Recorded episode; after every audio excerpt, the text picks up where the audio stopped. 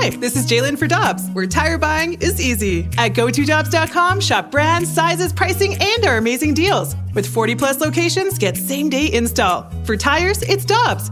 For deals you can use, click on GoToDobbs.com now.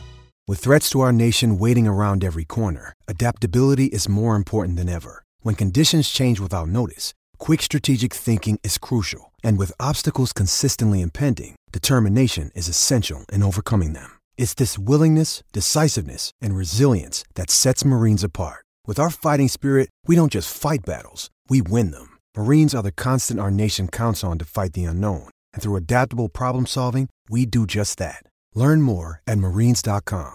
Hi, I'm Dan for Dobbs Tire and Auto Centers, here to share the easiest way to buy tires. Come to Dobbs. With the best tire brands and the biggest inventory, you'll get your tires the same day at the lowest price, guaranteed. Next time you need tires, get into Dobbs. This is the BK and Ferrario podcast, powered by I Promise. Now here's BK and Ferrario.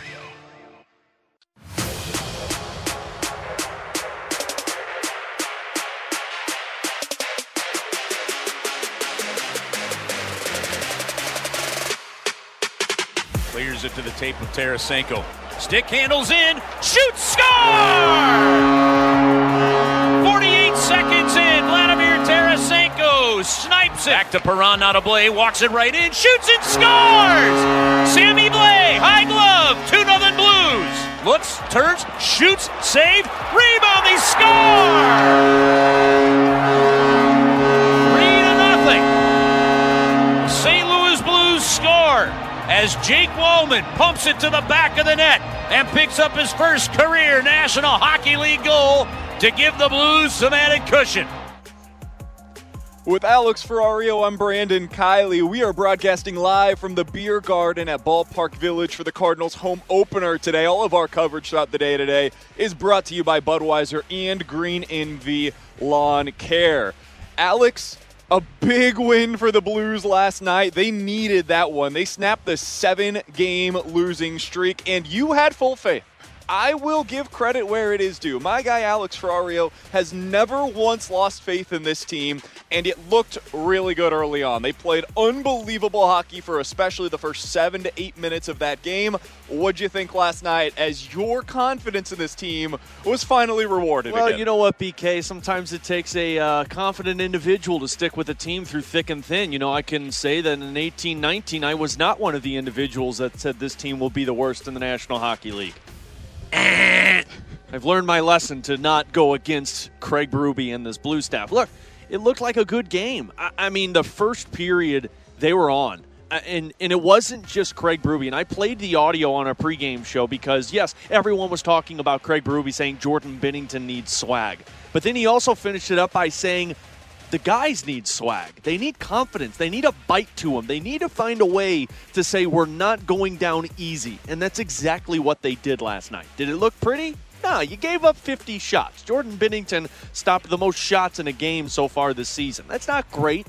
But you know what did happen? Jordan Binnington showed up. And when Jordan Binnington shows up, this team can pull out victories. And I made this comp on This Week in Hockey last night, BK everyone look at the Nashville Predators right now. Nashville was basically in standings hell. They were out. Mattias Ekholm was on the market. Looked like everyone was going to be traded away. They had lost seven of their last eight games. Then they went on a run. They went on a run of winning eight of their next 10 put themselves back into a playoff spot.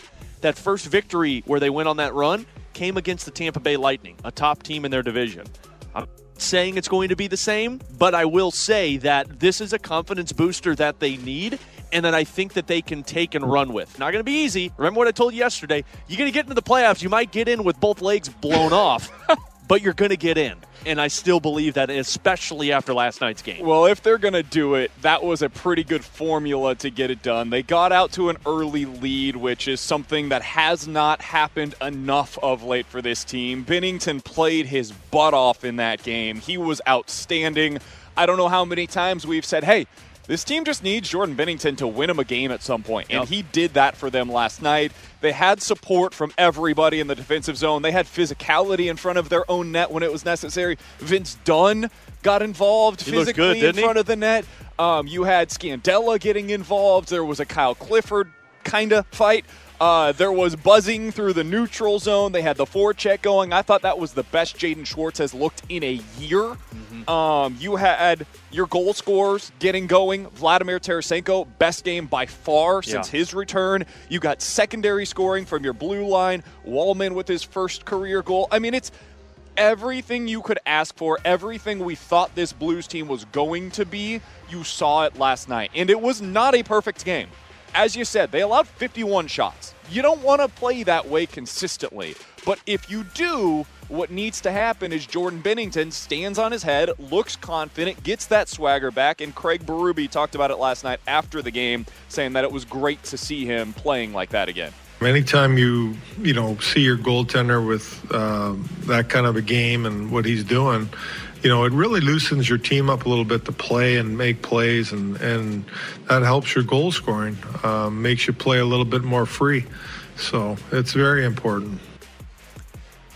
a game like that, to me, yes, it may not have been pretty giving up those shots, but a game like that is is just a connector to what they've been building off of. Let's go back to the game against the Minnesota Wild. BK, they played great until that first goal goes in, and then it falls apart, and you lose two nothing. Then you go against the Colorado Avalanche. Now I'm taking out that Vegas blowout in between. We don't need to talk about that. Okay. You go to the Colorado games on the road. Those are games that you played a solid 60 minutes. It's just as soon as one thing happens, everything falls apart. The confidence is shot. That's why Craig Berube made the comment that we talked about yesterday of them being mentally weak. That wasn't the case last night. First of all, nothing went wrong because Binnington was there to make those stops. But like you said, the guys in front of them played with confidence. It felt like a group of guys that were basically told, like, you need to fix this or the trade deadline is going to affect everyone because the trade deadline's looming. And they came out that way. They were flying. They played with physicality in front of their net. But that all swarms from Jordan Binnington. And this goes back to that 18 19 run. The Blues weren't getting that from their goaltenders. If a goal would go past Jake Allen, it would be, ah, geez, here we go again.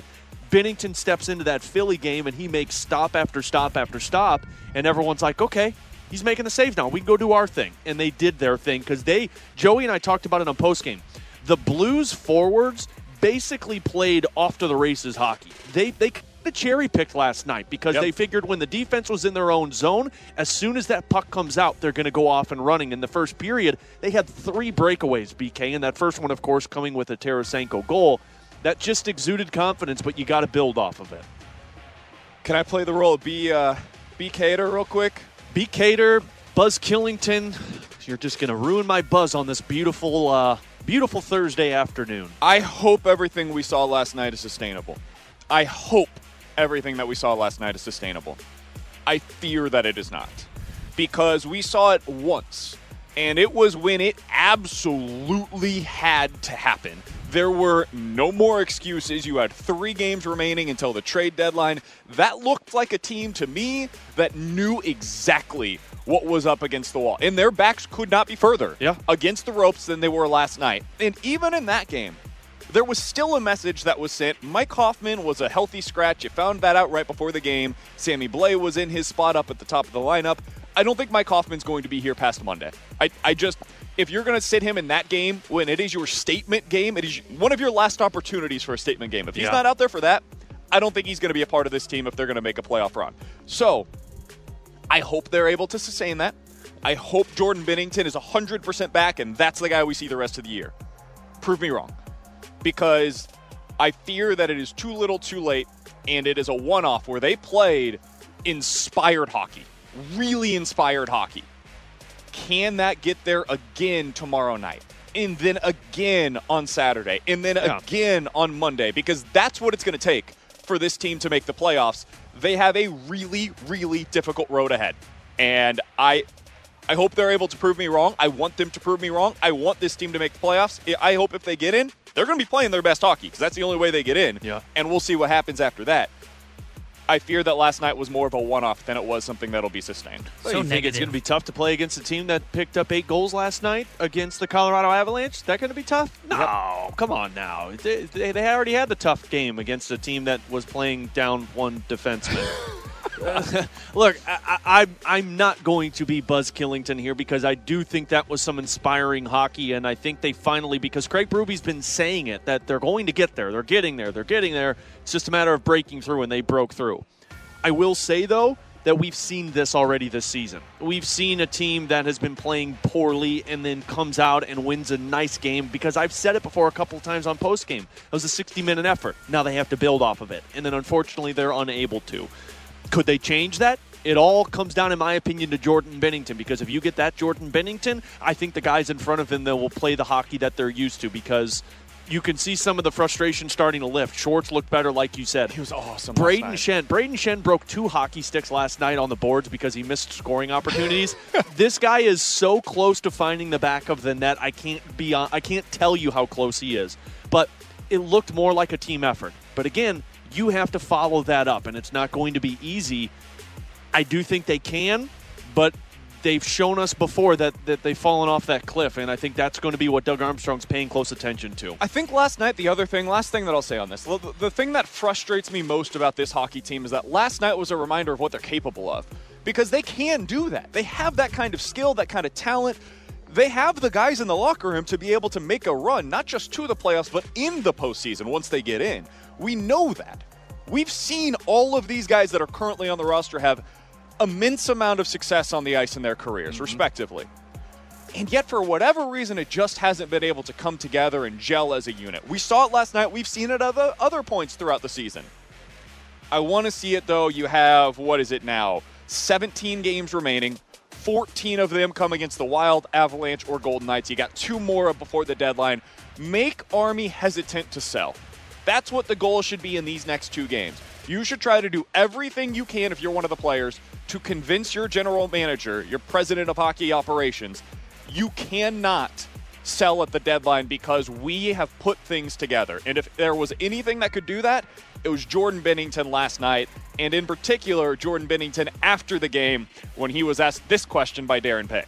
I love that word swagger. And boy, did you come into this game with, with a lot of that. Were you encouraged by what happened yesterday in practice and how your coach gives you guys confidence that way? Yeah, we're coming. That's what you want to hear from your goal. Come on, BK. That, that That's your reaction to that? That's what you want to hear. T Bone, play it again. When you play no, that's not it. I love that word swagger. And boy, did you come into this game with, with a lot of that. Were you encouraged by what happened yesterday in practice and how your coach gives you guys confidence that way? Yeah, we're coming. Come on now, BK. That is the exact same Jordan Binnington that when he was asked the question, Did you feel nervous out there? And he looked at him and he goes, Do I look nervous? That's that Jordan Binnington. That's the swagger, man. That's the swagger. Now, I know you're Mr. I don't want to overreact over something like this. I will. is that what I sound that's like to you? T-Bone, is that that's what he sounds like, right? Yeah, that was pretty good, actually. Yeah, I thought so. It was spot on. You, it's not overreacting when you when you when you've backed it up. You know, like if he would have said that before the game and then didn't play the way he did, then I'd be a little different. But he backed it up. I'm telling you, that's the Jordan Binnington that we all love to see. And I think he is going to be a key contributor once again for this team. I just remember when the season got turned around when he left the ice with a lot of uh, exuberance against San Jose as well, and then it didn't get turned around. Well, it did so like another I, game, and then it fell off again. I hope that it works this time. I hope it's more sustainable this time around. I fear that it will not. And again, I am rooting for them to prove me wrong. Please, please, sure? please, please, prove sure? me wrong. Absolutely. I would never be more happy than if this team proves me wrong and they make the playoffs because they've got the talent, if they do make it, to be able to go on a run. Yep. I just fear that it's not going to be sustainable this time around. With Alex Ferrario, I'm Brandon Kiley. It's BK and Ferrario on 101 ESPN. It's 11:17. Your time check brought to you by Clarkson Jewelers, and officially licensed Rolex jeweler. Coming up here in just about 15 minutes, we will be joined by Martin Coco. He is with the Cardinals front office. He's going to explain to us what a Cardinals game day is going to be like this year, and in particular here on the home opener. So we'll talk to Martin Coco coming up here in just about 15 minutes about the Cardinals home opener festivities. But coming up next, Cardinals might need a little bit of a shakeup in the middle of the lineup. We'll tell you why next on 101 ESPN. This is the BK and Ferrario podcast. Now here's BK and Ferrario.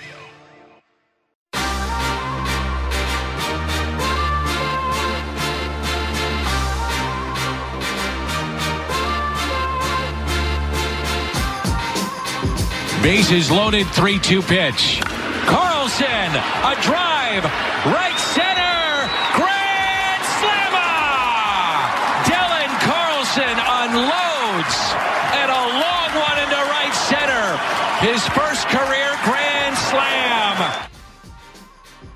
That was a fun one last night. The Cardinals get the victory. They get the sweep down in Miami. They now find themselves in a pretty decent spot after the six game road trip at 4 and 2 on the season. They are in action coming up at 3:15 today with the home opener against the Milwaukee Brewers. And that was Dylan Carlson audio courtesy of Bally Sports Midwest.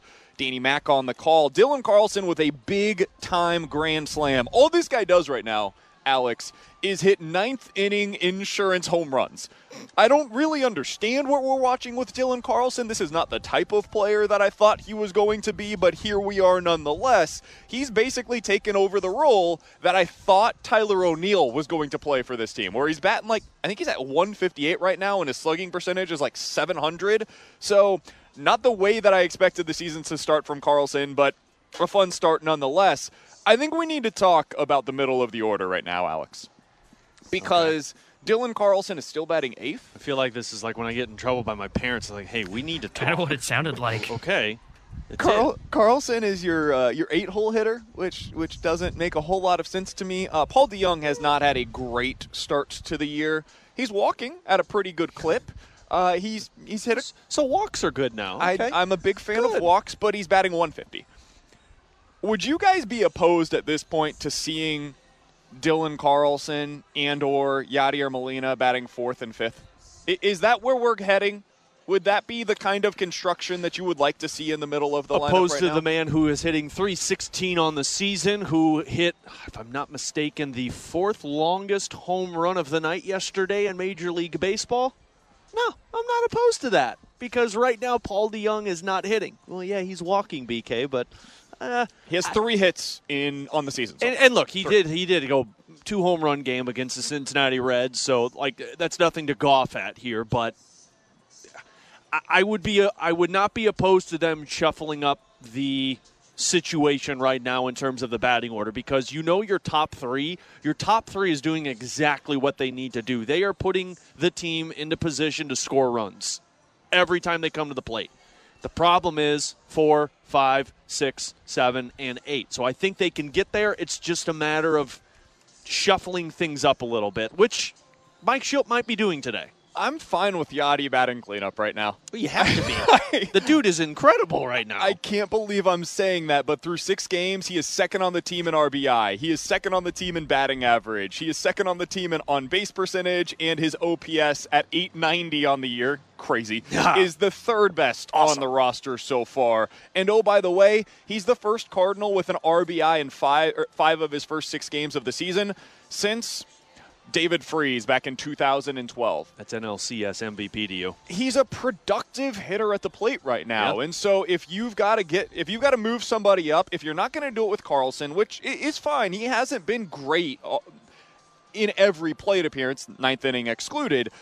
I think that my choice right now to be your cleanup hitter would be Yadier Molina. As crazy as that sounds, and as insane as it would be to do that at this day and age, he would be my guy at this point in the season. Yeah, I think until I would, somebody else proves otherwise. Because I would move Paul DeJong down into the five spot, maybe take a little bit pressure off of him. Sure. Because you don't know, uh, and again, you don't know what's going on in these guys' heads. Maybe Paul DeJong's dealing with some pressure of knowing that Goldschmidt, Arenado, Tommy Edman are the the premier hitters and they're getting on base, and he needs to produce. But Yadier Molina doesn't deal with that pressure, right? Like Yadier Molina doesn't care if he's hitting in the four hole, the six hole, the eight hole. He's going to produce for you. So yeah, I would move Yadi into the cleanup spot. I think I would look at maybe Paul DeJong hitting in the five spot, and I would move Carlson up right now. Yep. And as much as I said um, earlier this week that don't touch the lineup, EK, stop trying to mess with it. Maybe you can get a little more production from Dylan Carlson in a different spot than there, right? It's a matter of getting guys going because right now, DeJong, O'Neill, and Carlson, they're hitting, but they're not hitting enough. 65780 is the Air Comfort Service text line from the 618. Guys, you've won four of the last six. Leave the lineup alone. It's a little early to be changing a bunch of stuff right now. I hear you. I get it. I just personally think that they can construct it a little better. I, I I would move, as you said, DeJong down to fifth. I would like to see Yadi maybe move up. I'd like to see Carlson at worst at sixth. And then for seventh and eighth, you could switch that around as you please. Those should be the guys that are kind of interchangeable pieces right now. But those would be the biggest things that I would make as changes to this uh, lineup as is currently constructed. Yeah. Hey, Alex and I are broadcasting live from the Beer Garden at Ballpark Village for the Cardinals home opener today. All of our coverage throughout the day on 101 ESPN is brought to you by Budweiser and Green Envy Lawn Care. It's a great day out here at Ballpark Village. It's going to be a great day later on today at Busch Stadium. And the Director of Marketing and Brand Execution, Martin Coco, with the Cardinals, going to join us next to talk about what the game day experience will be like for anybody coming down to Busch Stadium. Martin Coco next on 101 ESPN. This is the BK and Ferrario podcast. Now here's BK and Ferrario.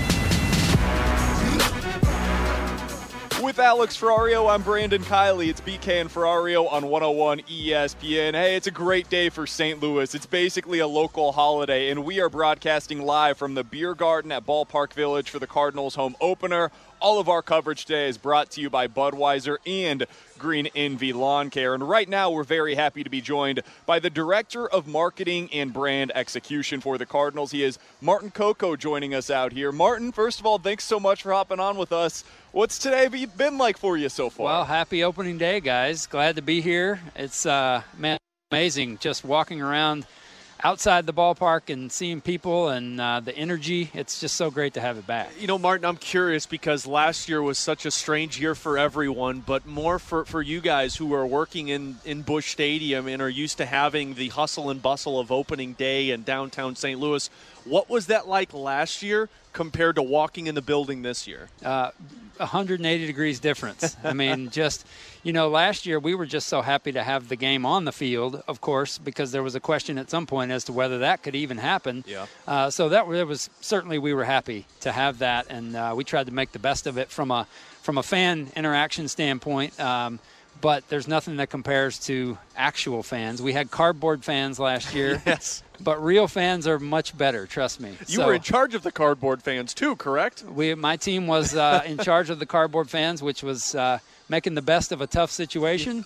Uh, it was fun to, to have something to engage fans with, but we like real fans better. Amen. And we've already got some fans that we're seeing kind of filtering through here at Ballpark Village. I'm sure you guys have seen them walking around the park as well. What – what is the buzz like now compared to what it was all of last year, of course? But what what does it feel like for you to be able to see it, it really starting up again with the home opener today? Uh, I would say you know we're all in the building uh, wearing our masks, uh, and and as I came over wearing my mask, but I can tell. I don't know if people can tell, but I just have a constant smile. Yep. It's hidden by the mask, but uh, that's the same way uh, walking around with the staff and uh, seeing a bunch of folks that honestly we haven't seen in a while because our staff, a lot of our staff has been remote, uh, as most people have. Uh, so it's just good to be back in the building. And the real fun, I think the real joy is going to be at 1 p.m. when the gates open. Yeah. That's really going to be the, the real, okay, we're really back when, when, we, when you start seeing fans walk in. So take me through this a little bit, um, Michael, because I, I know, or, or Martin, because I, know that the, it, this takes an entire city to, to run opening day here at Busch Stadium, right? Like it's not one group of people that get all of these festivities that take place. It's everyone. How do you go about preparing for this year? Because again, it's not like a normal opening day in terms of the ceremonies and having people come in and get their seats and whatnot. So, what goes into the preparation for your team and everyone involved? Well, uh, a portion of our front office team uh, has been in very close contact with the City of St. Louis Health Department, really to figure out what is safe and, and smart and allowed. Mm-hmm. Um, and that was sort of the first step of the whole process: is how do we how do we get fans in? Uh, what's the right percentage or, or uh, capacity of fans so that it's it is safe and approved by the health officials? Uh, so that whole process was really led by our stadium operations team. Uh, Matt Gifford is our VP of stadium operations and and uh, took us through and led us through that whole process once we got all of that figured out, then the next question was, how do we run an opening day? And really, honestly, on the inside, most of us were just keeping our fingers crossed. Man, I hope we can have right. some Hall of Famers, and I hope we can have the Clydesdales run, and I hope all those things that people traditionally associate with opening day, and I'm happy to tell you that we've we were able to get all of that approved. Uh, so it may look a little different from the capacity of folks in the stands. We'll be at around 14 to 15,000 fans uh, as a sellout today, but the the pomp and circumstance will all be there. So I think that'll be whether you're in the building watching it or watching on TV or listening on the radio it'll be uh, great to have it I, back. I, don't know about both of you, but uh, honestly, the most excited I was was when I got that message that said the Clydesdales were yeah, going to be in attendance. I'm like, okay, th- this this feels normal finally now when the Clydesdales are there. Martin Coco, the director of marketing and brand execution for the Cardinals, is our guest. So, Martin, I for any fans that are going to be coming down here today, whether they are going inside of the stadium or hanging out at Ballpark Village, what can they expect for the festivities today? What what should they be expecting relative to normal? What what's today going to look like? Well, I would say as close to normal as what uh, you would have seen in the past. We'll have, uh, as we mentioned before, the Clydesdales uh, sort of kicking it off. Uh, we'll have a couple of tributes, as folks know, since the last time we were all together for uh, an official opening day. We've lost a number of mm-hmm. former Cardinals, including the two two of the franchise icons and Lou Brock and Bob Gibson. Yeah. So we'll have a tribute to those guys on the video board. Uh, I'm thankful to tell you that we will have some of our Red Jacket Hall of Famers in the building. Uh, so they'll be uh, saluted uh, during the, the opening ceremony. And then the, the motorcade, the parade of Ford trucks with uh, the full uh, coaching staff and the full 2021 Cardinals will be introduced, all riding around in their trucks. So I think there will be all of that special, but I think one particular new Cardinal uh, who mans the third base position. I think folks will be uh, especially excited to see number 28 riding around in the truck for the first time. You know what's interesting too, Martin? You know, the couple people that I've talked to that I know are coming down to the game this afternoon, they said the one thing that they're excited for is being able to walk through the gates and get those those handouts again. You know, like because that's that's kind of what goes intact with going to Cardinals games. You get whatever the giveaway is for those nights, and I know today is the magnetic schedule, and you brought us these awesome ones. Uh, seeing the people smile on their faces when they're able to get something like that Cardinals memorabilia, it just is a different feeling, isn't it? It's a lot of fun. That's a big part of our whole marketing strategy is uh, not just come to the game and enjoy yourself, have a great time, but go home with a, a, a fun Cardinals related giveaway yeah. too. And that's one thing we've changed a little bit. Typically, those giveaways are mostly on the weekends. Uh-huh. Uh, but now, uh, for the month of April, we're doing a giveaway for every game. So uh, the limited capacity allowed us to do that. We have enough quantity of items that we can do one for every game. And then as we move into the summer, we'll announce further plans for May and beyond with the promo schedule and the ticket sales and all of those kind of things. That's awesome. So the opening ceremony is mostly going to be similar to a typical opening day home opener here in St. Louis. What about for fans that are going into the stands, whether it be today or at some point during the month of April? What is the game day experience going to be like relative to normal? What kind of changes should they expect? Obviously, capacity is the biggest one, and you're going to be sitting in your pod area, but other than that, what kinds of things should they know before they arrive coming into Busch Stadium, whether it be today or later on this month? Well, there's a number of safety measures that were a part of that uh, discussion and approval from the city of St. Louis, making sure that we keep the experience safe for all the fans who will be in the building.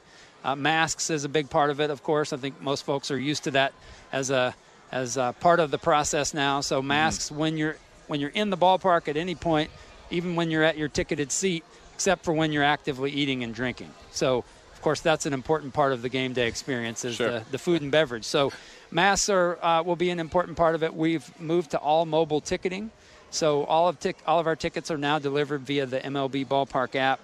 Uh, inside the ballpark, when you purchase concessions or or anything uh, uh, from one of our vendors, uh, it's a cashless process now. So credit cards only to sort of remove that that exchange and that touch touch point that would have been there in the past. And then the bag policy has changed to avoid having to have a bag be inspected. Uh, for the time being, we're doing no bags. So that includes not just a backpack or something large, but any sort of bag that you would carry in, uh, we aren't a- able to allow at this point. I think the best part about what you just said is you can still get hot dogs and still get beer here. It's the only Are thing all that matters, right? All of the concessions back? Like, is it – if I'm a Cardinals BK fan coming wants the in, Chinese food. Yeah, is, is the Chinese food still here? What what's what's going to be changed from that perspective? Is it the full menus? Because I know, like, if I go to my favorite restaurant right now, it, it's a little bit of a smaller menu than I would typically Right. expect to go in a normal time. Is it going to be the same out here today? The traditional baseball and Chinese food, right? That's there right, you go, yeah. BK. It's worth Uh, going then. It, it will be modified. I don't have an exact list in Sure. front of me, but um, some of the specialty type items we won't have at the beginning. Right. Uh, but all of the traditional favorites, hot dogs, brats, nachos, cold beer, all of those things will, will definitely be there. Wonderful. Um, is there anything new to the stadium this year? I know you guys are constantly upgrading the fan experience at Busch Stadium. Is there anything else that fans should expect that is different from the last time that they went back in 2019? Inside the ballpark, uh, I would say that uh, there, there's just been a few small tweaks here and there. The, really, the, the visual thing that people will notice more strikingly when they come down, and we were talking about this earlier, is Ballpark Village. Yeah. Uh, so much has changed here with the completion of the phase two that uh, really would have been ready for last year's baseball season, but we just didn't have fans down here, unfortunately. So a lot of uh, a lot of really neat stuff here. Uh, further down, uh, the uh, Budweiser Sports and Social is Mhm. open. There's a great new gathering area that's right outside, actually right here next to us. The the uh, the apartment tower, One Yeah. Cardinal Way, is is now open, and there's uh, if you haven't seen it yet, there's an entire uh, Hall of Fame walkway that's uh, uh, down uh, just adjacent to, to Gate 4 as you walk in. There's a giant, massive, oversized World Series trophy. That's a great photo op. So uh, a lot of stuff outside of right outside of the ballpark will look a lot different to fans than uh, than they might have seen the last time. Last question for you. Uh, I've had a couple of fans, friends that have asked me this with the new bag policy that you have this year. Is it are you still allowed to bring food and drink into the stadium, or is that with the bag policy? Is that now something that no food, no drink uh, out from the outside coming in this year? The general policy is that you can bring it in if you can carry it. Okay. And is and that it's not in a bag. So if you have a, uh, a bottle of water or uh, a sandwich or something like that that you bring in, as long as you're carrying it and it'll fit in the pocket, for example, you'll be allowed to bring it in. Awesome. Well, Martin, first of all, thanks so much for hopping on with us today. Enjoy the opening day festivities here in St. Louis, and uh, we wish you, team, all the best moving Yep. forward. Thanks for the time today. All right, glad to be with you guys. Happy opening day. Absolutely. That's Martin Coco, Director of Marketing and Brand Execution for the Cardinals, joining us here on a home opening day in St. Louis. 65780 is the Air Comfort Service text line. We'll get some questions and answers coming up next. This is the BK and Ferrario podcast. Now here's BK and Ferrario.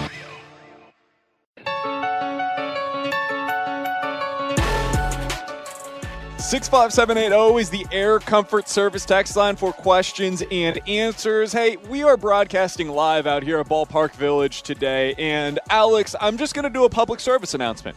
It's sprinkling a little bit. And frankly, it's pretty cold. And so if you're planning to come down to whether it be Ballpark Village or the opening day festivities, you got a ticket to the home opener today, uh, pack an extra jacket relative to what you're expecting it to be. Maybe pack a beanie as well. Some gloves might not be a bad idea. And maybe an umbrella. Yeah, look, our guy Doty over here looks like he brought his entire top drawer of his dresser because he's putting as many shirts on as possible. And I don't blame him. You know, I drove down here today and I, and you texted me, BK, and you're like, hey, it's cold. And I'm like, okay, my shtick today is going to be BK, man up. It's not that cold. Uh, I can't follow through with that shtick because I am freezing right now. And I'm a hockey guy. I'm, I'm a guy who's in a building with ice nonstop. This is cold. But hey, I don't care because people are out here. people right. are having beers and they are about to go over to Busch Stadium in a couple of hours and watch the Cardinals. So I'm fine with it being cold. Yeah, listen, it's an awesome day, and I am not trying to bring down this mood. I Yeah, am. you are. Be I'm cater. not- Be I'm not over being here. Buzz Killington right now. I'm just saying, prepare for what is uh, uh, less than stellar weather on what is a wonderful day here in St. Louis. By the way, Martin Coco, huge uh, thanks to him for hopping on with us moments ago. Just to clarify something, because I got a couple of texts on this uh, from from a couple of friends who who heard that interview. The bag policy it does not prevent you from being bringing in diaper bags. That is something that you will be allowed to bring in. Um, the other thing is medical necessities. If medical necessities, diaper bags, those are the two kinds of things that you are actually able to bring You in. You can So bring your colostomy bag that. in with you if you're coming down. There you go. Thanks for clearing that one up Just for us, case. Alex. 65780 is the Air Comfort Service text line for questions and answers. Let's start with this one from the 314. Guys, are you buying the Cincinnati offense based on what their hot start has been so far to the season? Boy, it's hard not to be buying. I mean, Castellanos looks like an MVP right now, and we knew their offense was going to be good. Like, we knew they had players. It's their defense that's a major problem. I'd like to see them perform away from Cincinnati, see what that offense looks like, if they're still these home run kings like we've seen them in Cincinnati. But uh, I'm not going to discount them. I mean, we talked to Walt Jocketty, T Bone's guy, Walt. Uh, he talked about how a lot of people aren't taking aren't giving enough credit to Cincinnati and the team that they've put together. And I think you're seeing that with Castellanos, with Naquin, with Mustakas, Suarez, and Joey Votto. They got a dangerous looking team. They do. Uh, they've scored more than 50 runs already this year. They are more than a plus 30 in terms of their run differential on the year. They've been awesome so far in terms of what they've done offensively. Now, will that sustain?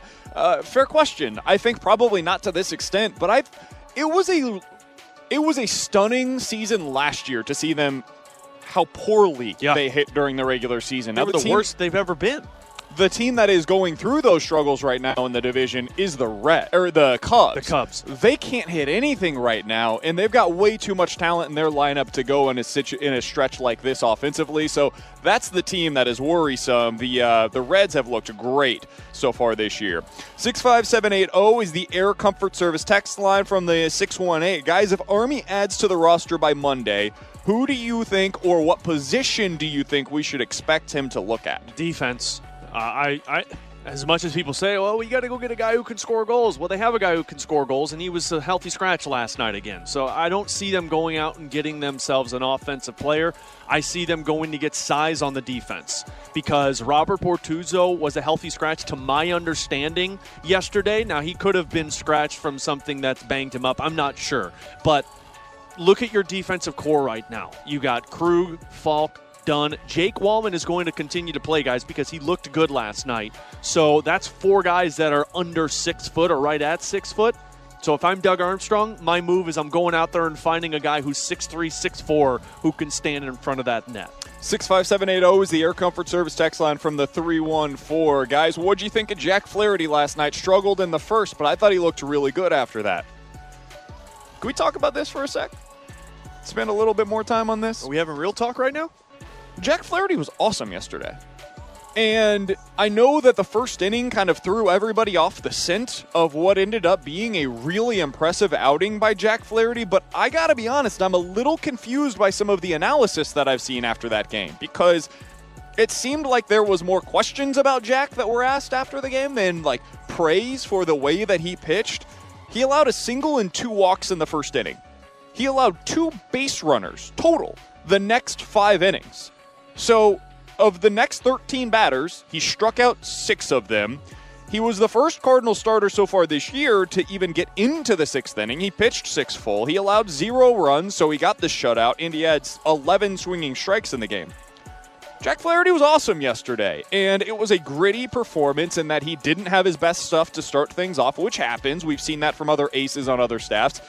If we see something resembling that moving forward, we're going to be thrilled with the season that Jack Flaherty has this year. I also think it's great to see he's already good to go up to 100 plus pitches. That was something that was worthwhile to me last night as well. So I was I, I was super happy with the way that Jack Flaherty pitched, but I know that there were some others that that didn't see it through that same light. I mean, I get the first period's a little like, okay, what's going on here because of the walks. Like, I think that's the more concerning part. But Sure. look, he got out of the inning. I think that's what the takeaway needs to be.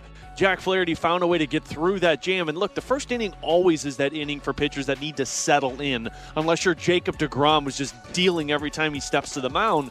The first inning is what you need to get through. And as soon as you get through that first inning, you settle in. And, you know, don't think that Jack Flaherty wasn't dealing with a little bit of stress going into that game after his first performance against Cincinnati. So, you know, I- I'm not concerned at all. I did find Jim Edmonds' breakdown of him very interesting, though, which is part of the reason why maybe people were a little harder on Jack because they were listening to the broadcast. And Jim, uh, who made great points, by the way, of Flaherty throwing pitches that he doesn't need to because he probably could have given them another inning, but overall, that's a that's a step in the right direction for a guy who has to be a, a, a, Cy Young for you this year. Yeah, listen, Jimmy, the the main point that he was making on the broadcast was listen, his four seam fastball is good enough that he can just rely on that and not worry about the curve, the slider. When it's not there for him, just go with the four seam. It, it's just funny to me because while, yes, that is true, it was also our criticism of um, Daniel Ponce de Leon is that, hey, he's throwing a bunch of four seamers up there. That's unsustainable. So we criticize him for it. But we're, then we're like, hey, Jack, just go with four seamers. Well, that's why I'm not a Cardinals Hall of Famer, and that's why I do pre and post for the Blues. And, and as I texted both of you and T Bone, that's why I'm stupid. but, but, thank you, T Bone, but Ponce is not Jack Flaherty. I'll say this. He's That's good, fair. but he's not Jack Flaherty. Sure. No, and, and the expectations should be different for both of those guys, no doubt about it. I thought he was really good last I night, and if he continues to pitch like that, Cardinals fans are going to be thrilled with what they get out of Jack Flaherty this season. With Alex Ferrario, I'm Brandon Kiley. It's BK and Ferrario on 101 ESPN. Coming up here in just about 15 minutes or so, we'll talk a little bit more about the Blues trade deadline plans. How much do the next two games play into Doug Armstrong's decision making? Coming up next, though, Tom Herr, Cardinals Hall of Famer, 1982 World Series champion. He has been to plenty of these Cardinals home openers. What is this experience like for a Red Jacket member? We'll ask Tom Herr coming up next on 101 ESPN. This is the BK and Ferrario podcast. Now here's BK and Ferrario.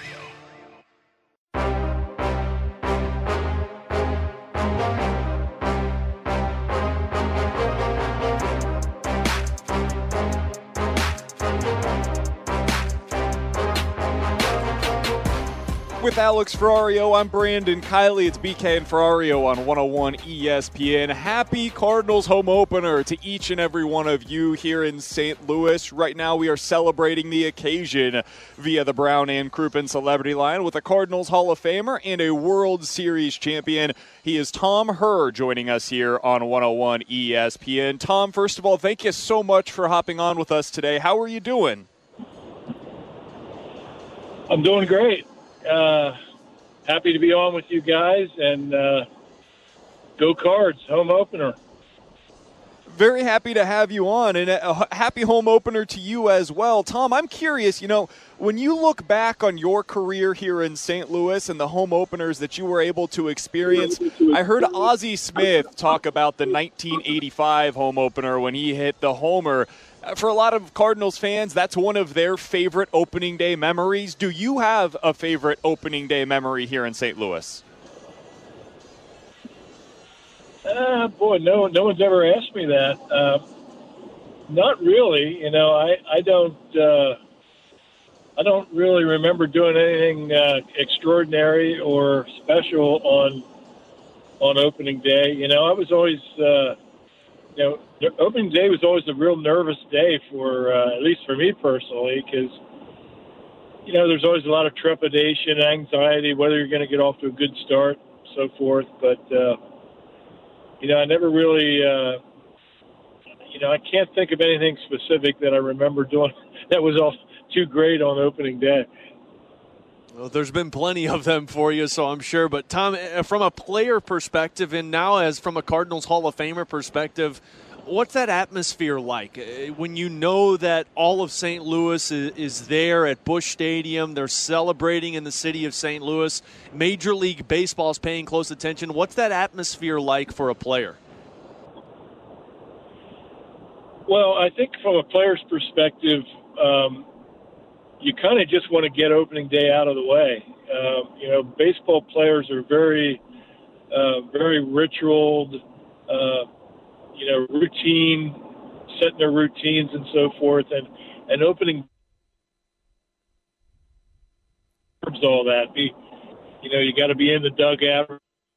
You got to be here. You got to be there and uh, you know gets you out of your normal routine. So I, I think a lot of players just want to get it over with, and then kind of get into the daily routine that you're used to uh, over the course of 162 games.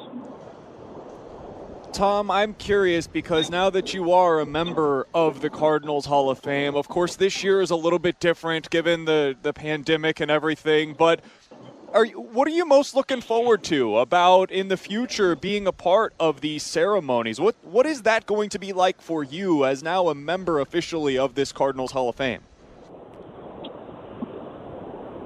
Well, it's going to be very special. Obviously, you know, I'll be able to, uh, you know, be part of a lot of uh, different uh, events that happen at the at the stadium, opening opening days, and and uh, hopefully uh, playoff events and that that kind of thing. So, uh, you know, it, it'll be very special to be uh, part of that that red jacket group that uh, is invited to all this stuff.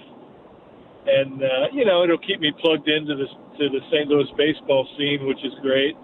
You know, living in Pennsylvania, I don't get a lot of uh, you know daily uh, St. Louis uh, chatter unless I look for it. You know, well, we're, we're up here in Phillies country, so we hear a lot about the Phillies, but not so much about the Cardinals.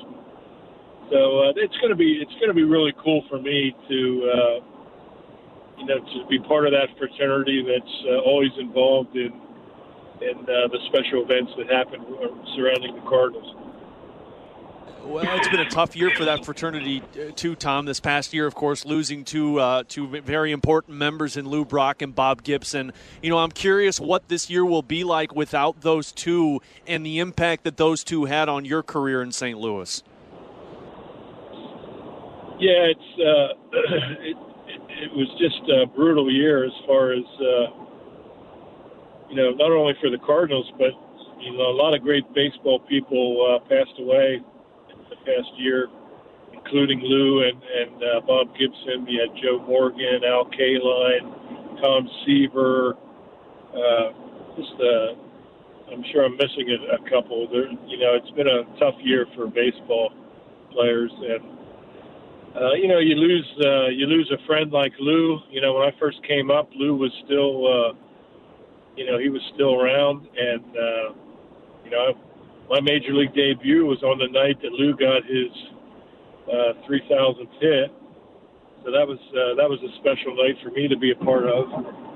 And of course, you know, uh, Gibby was, uh, you know, he was retired by the time I came up, but you know, just just having him around the clubhouse and involved in uh, in Cardinal events, uh, you know, got to know him over the years and and became. Uh, they're very respectful of his uh, his prowess and, and legacy as a Cardinal. So you know it's tough. And then of course recently we lost Ken Reitz, and that was uh, Ken was a teammate of mine and and a good friend. So that that was another tough one to, to swallow. We're talking to Tom Herr, Cardinals Hall of Famer and World Series champion. He's joining us here on 101 ESPN. Tom, I wanted to ask you about your uh, induction into the Cardinals Hall of Fame last year. What what was it like when you got that call? Kind of take us into the room with you if you don't mind. Uh, who who gave you that call? How did you find out that you were going to officially be inducted into the Cardinals Hall of Fame and what was that moment like for you when you got word about it? Well, I was actually at my parents' home. It was a Sunday afternoon. I got a uh, I got a phone call. This was probably a week or so after the voting ended, and uh, I had noticed on my phone I had I was getting these calls from a, uh, a company in St. Louis, a DeWitt company, and I, I didn't I didn't recognize it. So I you know I wasn't accepting the calls. I was just kind of uh, you know deleting the calls and so forth. And then, then on a Sunday afternoon, uh, a day or two later, I I got a call from Larry State, who works with the Cardinal alumni, and he said, "Hey Tom, Mr. DeWitt's trying to get a hold of you." So, and then and then it kind of rang the bell. With I'd, I'd been denying these calls, so uh, he called me a few minutes later, and uh, he was calling from Cincinnati, and and gave me the great news that I was elected in.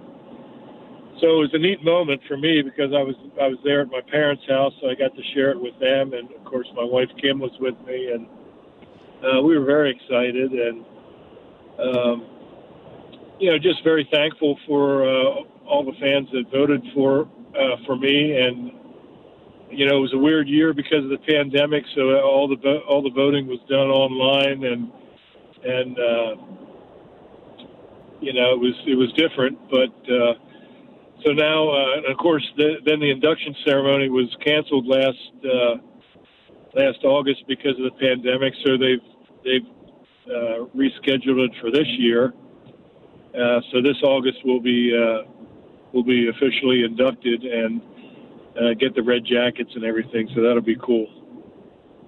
Tom, what, what's it going to mean to you to go in with with a teammate of yours, John Tudor, who was also voted in? I know a, a man that uh, was very loved here in St. Louis, and I'm sure loved by you as well. Yeah, John was a good buddy. You know, uh, we we had uh, there were three or four of us that played cards on uh, on the flights, and John and I were part of that, along with uh, Ricky Horton and uh, Ken Dayley was in that group. So you know, I I was tight with John. We uh, he was a great teammate. You know, very uh, very serious guy, very uh, you know prepared. You know, he was uh, very meticulous in his uh, preparation, and he was uh, a fierce competitor and a real cerebral pitcher. Had great stuff, great changeup, and uh, you know he created angles. Uh, you know, thrown from the left hand side that you know he could drop down on lefties and and kind of uh, you know get in. He had a real knack to get in inside on right-handers uh, without having overpowering velocity and you know he's just real smart you know great pitcher. We it was easy to play defense behind him because he had pinpoint control and um I was, I was very very happy for John that uh that he got elected in. I knew he was close the year before uh he and Keith had you know were both close to uh, getting elected in the year before. So uh, it was it was a great honor for for John to to make it in this year. Well, Tom, we are thrilled for you, and we can't wait for that ceremony later this year to officially get you that red jacket. All the best, Tom. Thanks so much for hopping on with us today and helping us celebrate what is a, a holiday here in St. Louis for the home opener.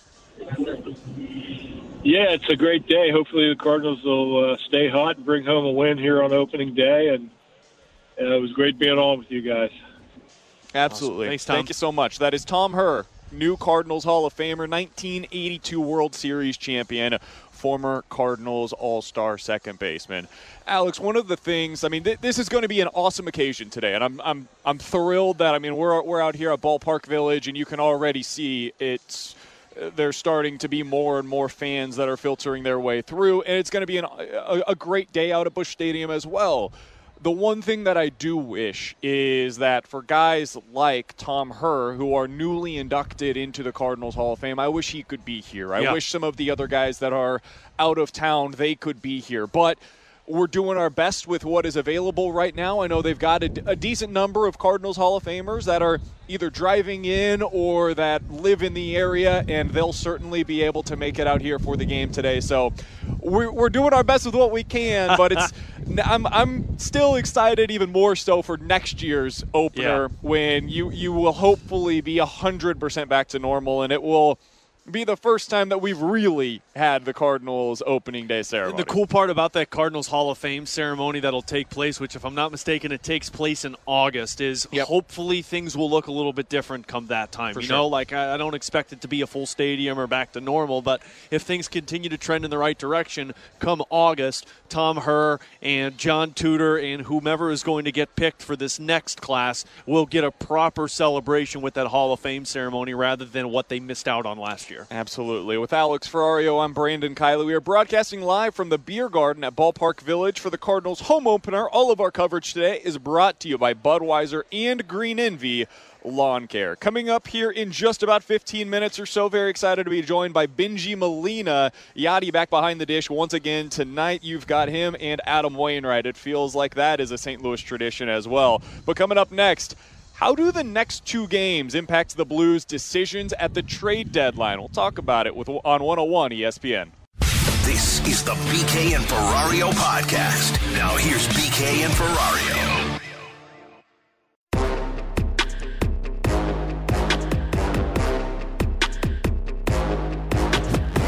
For me, if, if I'm handicapping what's going to happen on Monday, I I, I would expect that uh, Doug Armstrong to be somewhat active in, in making some adjustments to a team that he doesn't feel has performed the way it should this year. With Alex Ferrario, I'm Brandon Kiley. That was Chris Kerber, the voice of the Blues, on with us yesterday, talking about what he expects the Blues to do at the trade deadline. And Alex, I think we all expect something to happen at the deadline. Now, what does that mean exactly? Who knows? There's a million different routes that this thing could go. I think the first place that I would look at is Mike Hoffman, who was another, once again, second time I think in the last five games, Mike Hoffman was once again a healthy scratch for the Blues. Uh, seems to indicate to me that there's something there, so that is something that I am willing to read into. That being said, this team does have two games remaining until the trade deadline on Monday afternoon. How much do you think the outcomes of these two games, the performances in these two games, will play into what Doug Armstrong decides to do on Monday? I think they absolutely play into what he decides to do because uh, look at the scenario here, BK. So this team has struggled to score goals. They get three goals last night, which is much better than the eight that they had scored in the seven game losing streak. But we would agree that still would like to see a little bit more offense from guys like Schwartz and Schenn and Robert Thomas and Jordan Kyrou. Kyrou was playing on the fourth line last night, which is kind of indicative of, of what's been going on with him. So if this team goes out in the next two games and only scores a total of three goals, well, then Doug Armstrong's thinking we need offense. But if this team goes out there and performs like they did last night, where they get three goals, they're they're creating offensive opportunities. Had another game where they shot over 30 on net, but they're allowing 51 shot attempts from the other side. Then, in my opinion, you're going to have to go out there and get somebody who can help defend. Either way, I don't see him making a big time splash. Like the Islanders yesterday acquired Kyle Palmieri, who was on the list that we talked about before, and Travis Zajac, two guys from the New Jersey Devils for a first round pick. I don't see the Blues being in that market. I see the Blues, if they're going for a forward, which I don't think they will, it'll be a depth piece. And if they're going for a defenseman, it's going to be a big body who can play on the second or third pairing. That's at least my opinion where they go. But I think that is all dictated from what takes place tomorrow and Saturday against Minnesota. I'll be really interested to see what they can get for Mike Hoffman because the thing that the Blues might run into here is Taylor Hall is basically better version Mike Hoffman. Oh yeah. And Taylor Hall is imminently available to everybody in the league. And so if you've got one guy that is a known productive goal scorer on the market, it was exclusively Mike Hoffman, they might be able to get something more than we expected. But it's all about supply versus demand, right? We know this, that's how the market works. And in this scenario, there's more supply maybe even than there is uh, the demand for those types of players. So I'll be interested if they end up indeed making him available, what they're able to get for Mike Hoffman. And then secondarily, off of that, I'm really curious to see if maybe they flip that asset for something else, or if they use that asset later on next summer or something like that, right? Because it's not just an A versus a B. It's, it doesn't have to be trade Mike Hoffman now, bring in another forward to take his spot. Maybe Sammy Blais his replacement. It's not one for one. It's very different skill sets, of course, but you can make an argument Sammy Blais' skill set fits better with what this team needs right now. They need a little bit of that physicality. They need somebody that's going to win some board battles. So I'll be interested to see what they do with Hoffman. And then the big decisions to me come out come down to the other free uh, pending free agents and if they decide to add. And if they add, I'm with you. I think you got to look at the defensemen because as much as scoring has been an issue for this team this year, we know what the identity of the Blues needs to be when they're playing at their peak levels. And it's not winning games 6 to 5 or 7 to 6 or anything like that like we've been seeing at times this year it's winning games like last night where you win three to one, and it's really that last one that goes in that's the insurance goal more than anything. Yeah, and if you go back and look at that 18-19 run, BK, this team wasn't setting the world on fire. In fact, I think they were about 19th in the National Hockey League in terms of goals scored. So you know they aren't the Tampa Bay Lightning that's putting up eight goals a game, and they weren't that way last year. So I don't expect them to look for players like that. The way I view Mike Hoffman is insurance for Doug Armstrong. Because if you're Doug Armstrong and you're headed to this market and you're thinking you need an offense, other teams want offense right now. We just saw Kyle Palmieri. He got back a first round pick and a couple of prospects along with Travis Zajac. Tyler Taylor Hall is going to be the next commodity, but after right. him, there's no there's no other 30 goal scorers on the market. So Mike Hoffman could warrant you something if a team gets desperate. Or Mike Hoffman could also be the piece for you that you throw back into the lineup. So for me, the the piece that they desperately need not desperately, that's pretty aggressive. The team that they need or the player that they need is another Colton Parayko, another Marco Scandella.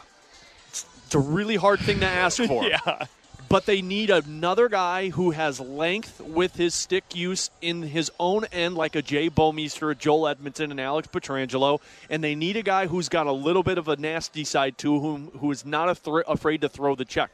What did we see last night, BK, in front of the Blues net?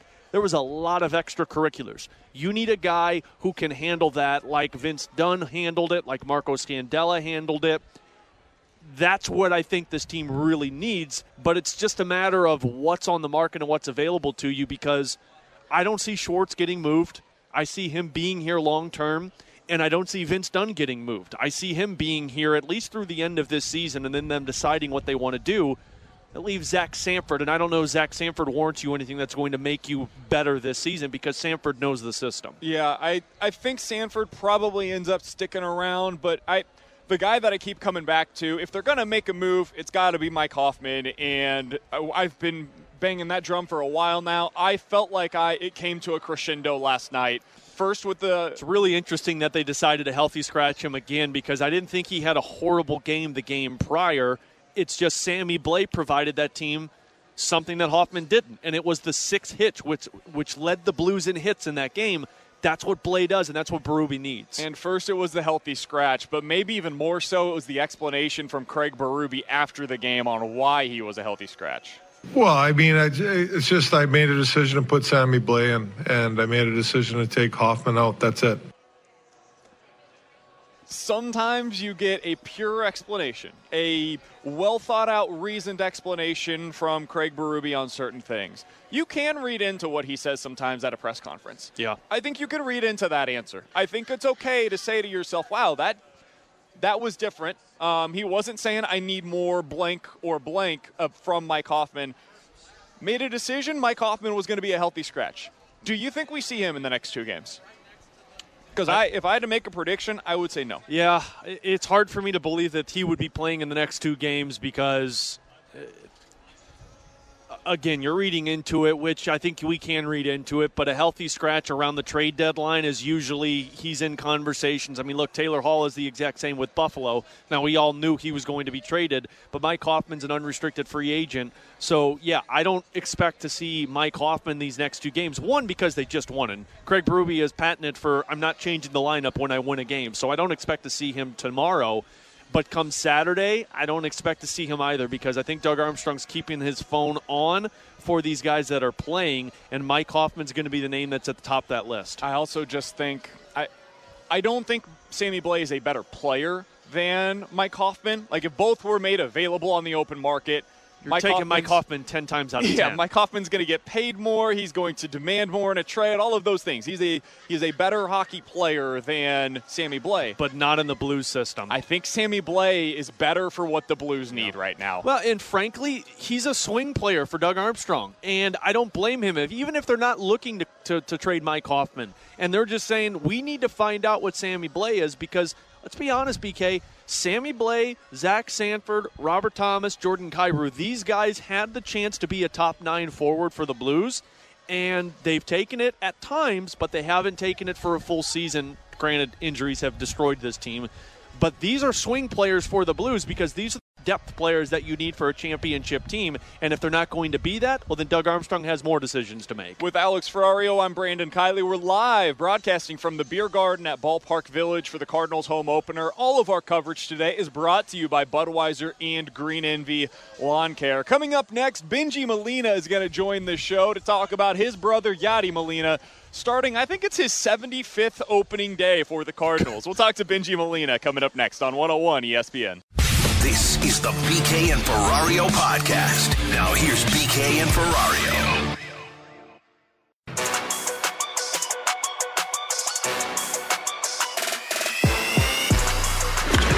And Molina hits it out to deep left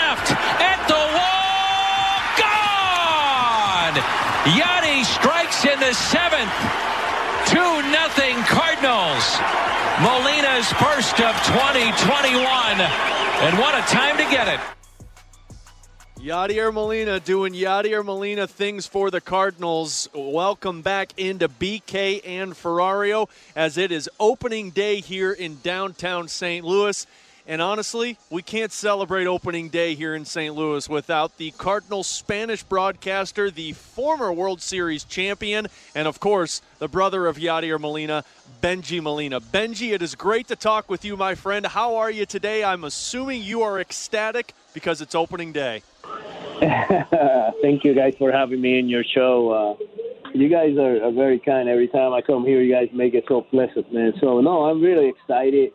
Uh, I can wait for you game to start for real. Um, I cannot even say it in words. I think uh, opening day here in St. Louis is probably the best one in baseball. So I'm really, really excited, guys.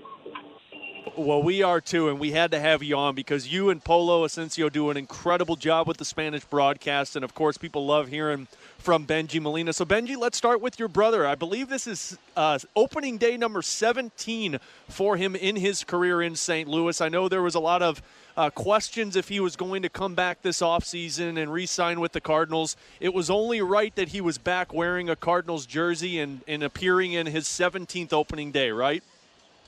I think it was just it was just right. You know, like you just mentioned. I think it's just it couldn't happen. We we, we kept we kept praying. We kept we kept crossing our fingers. We're like, man, this guy has to be back. You know, and uh, in Cardinal uniform. We don't want to see him uh, in another uniform ever again. And Waino's the same way. So very, very, very excited to have them back. It was pretty scary at some point there. We didn't know what was going to happen, but hey, man, just to have these guys back and, and what you just mentioned about Yadi all those years to do opening day. I mean, look it up. Look who else have done it. It's just amazing what he have done. Bengie, I looked this up the other day. This is the 276th regular season start for Waino and Yadi as a combination between the two. 276 times. That is the most in Cardinals history. It is the sixth most between any pitcher and catcher combination in the modern era. You mentioned how happy you are to see both Yadi and Waino back this year. Uh, what's it going to be like for you to be able to watch those two all season long, of course, but in particular today with the home opener? You know what? I tell you the truth, it's going to be amazing, but not only for me. Just don't don't think about just for me because of my brother. Of course, you know I I, I love Yadi and I love what he's doing and he's my favorite and everything. But it's just for everybody, for the fans. Just the the fact that we're going to have some fan in fans in, and and they're gonna be happy to see these two guys. Man, you imagine if we couldn't have fans and these guys in the last year or something like that. I mean, it would be devastating. So, I really believe that uh, it's gonna be awesome for me, but I think it's gonna be really awesome for uh, for many many people in St. Louis and the Cardinal nations everywhere. Bengie, you've played for other teams in Major League Baseball, and you've seen opening days for other teams in Major League Baseball, whether being a part of that team or an opponent against that team. What is it about the way that St. Louis does opening day that sets them apart from the rest? Um, I think their history has to be it. I think their history about it. Uh, they St. Louis have so much history. Have uh, they go so way back, and, and, and they're really good. 11 championships behind the Yankees. I think it's uh, it says a lot. So uh, the way they do things, the way they they uh, they get the fans involved with the with the old school players, the videos, the horses, um, the entry, how they enter the in cars and pickups or whatever, however that day they decide. Um, I think it's just truly, truly an amazing feat what they do here in opening day. It should be a holiday too, by the way. It, it should, um, especially given what we're seeing the scene. We're over at Ballpark Village right now, and it's already starting to get a little bit more crowded. You're starting to see more and more fans coming down here as things get closer to the opening day festivities. Bengie, I wanted to ask you about Yadi's play so far this season because it's it's remarkable, man. Your brother just keeps doing it. He looks outstanding, not just behind the plate, but you hear the pitchers saying how he's guiding them through the games the way that he always has. That's no surprise. but he's showing power. He's been productive at the plate. I mean, how is this guy still doing it, Bengie? You know what? I don't. I I always say, I don't know how you guys um, doubt it. I really don't don't understand how you guys doubt this guy, man. Already, I mean, this guy for real uh, has been productive for so many years, and people want to to doubt him just because of the his age. They don't know him, man. They don't know him. They don't know how hard he works. They don't know how much time he puts into his body, how dedicated he is to be in shape, and and it's just crazy that people doesn't know. I mean, if you ask me, I knew this. I knew he was gonna uh, have a good beginning because of the way he trained, the way he uh, took care of himself. And guess what? He's gonna be great all year, man, because he's just a veteran, man. He does it. It's just, it's just you can pencil that in because this guy takes care of himself. He knows what he's doing out there, man. And I hope and I pray that all this that I'm saying doesn't cost anything because we need to see him out there on the field, man. Bengie, take us behind the scenes. You mentioned people don't know how hard he works, and I know that you do. You've seen it up close and personal. What take us behind the scenes a little bit if you could. What what does that training in the off season look like for Yadi as he prepares to play? As we know, he, he loves playing every game, trying to get as many of those 162 as he can. I think he, I think people seen him because he's been more open in all, uh, social media about his workouts and how he does it and how he gets in shape uh, trying to get more young guys and more little league guys and uh, whatever they are uh, get back into the the routine of working out. That's what I think he's doing. He's opening it up and saying, "Hey, look, guys, I um I am uh, I am this old. I'm playing in the in the highest level and I'm producing, so you guys can do it too." Uh, he works super hard. He wakes up every morning, try to run three miles a day and then he goes to the gym, takes care of his body. He knows what he eats and stuff like that. So, you know, he just takes care of himself, man, and that's what he's doing. Bengie, be honest with me. Yadi's going to play until he's 55, isn't he? I really believe so, man. You asking me, I think he'll be 55 and he'll be an opening day. The same thing, man. That's crazy. But the way he takes care of himself, the only the only person who's going to decide to go is going to be himself. Yeah, uh, without question. Well, Bengie, I'm curious from your perspective of this team this season because, of course, a lot of excitement when Nolan Arenado was announced a part of this roster and Dylan Carlson, Tyler O'Neill. You can go through the list. What's been your takeaway from this team so far? I think they're very, uh, they're a team that never quits. They're a team that they're always all out. They're a team that even if they're behind, they're not quitting on the spot. They just keep fighting it. They're a team that has good bullpen. They're a team that has good pitching and starting. They're a team that is very level in the lineup, up top to bottom. You know, they they can do damage. They can do things. Uh, I, I've been really really impressed with this uh, with this team. The fight they have, the the more they play, the more they get together. They the more they feel like a family. You know, so uh, that's the chemistry that these guys are looking for, and this is just beginning, man. I think it's going to be a fun year for these kids. Bengie Molina, 2002 World Series champion, two time Gold Glove catcher, and the Cardinals Spanish broadcaster, joining us here on 101 ESPN for another couple of minutes. Bengie, you mentioned the word fight, that this team has a lot of fight in it. And I wanted to go back to Saturday, uh, revisit the incident that took place in Cincinnati.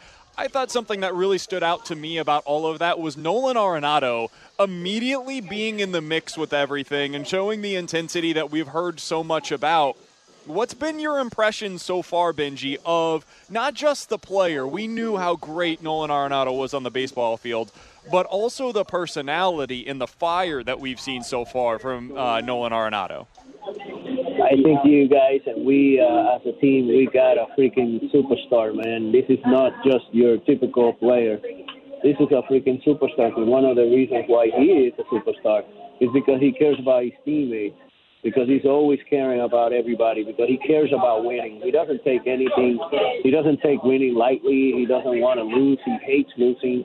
Uh, he's a he's a guy who comes out there. He's another Yadi man. That's what we got. That's what we got. And what I think from him is just nothing but superstar status. I mean, this is just the beginning, man. Think about it. It's only been a week with these guys together. Imagine when these guys were in, in July, when we were in August, when these guys had so many games together. They're gonna be so tight together, man. They're gonna be family, man. It's gonna be fun to watch. I think Arenado is, is a superstar, and and he's just showing everybody, hey, I came here to perform, and I came here to help out, and, and I'm, that's what I'm doing. It's going to be a fun season, Bengie. We appreciate you taking some time and hopping on with us this afternoon. We love you here in St. Louis, buddy. Have a great call today with Polo. Have a great call this season, and we look forward to talking with you again throughout the year. You got it, buddy. You got it. Uh, thank you for having me on your show, man. It's always a pleasure. Awesome. Thank you so much, Bengie. That's Bengie Molina joining us here on 101 ESPN, the one and only 2002 World Series champion, two time gold glove catcher, Yadier Molina, of course, his brother. I loved that last quote that he gave. What do the Cardinals have in Nolan Arenado? Quote, they've got a freaking superstar. He's another Yadi, end quote.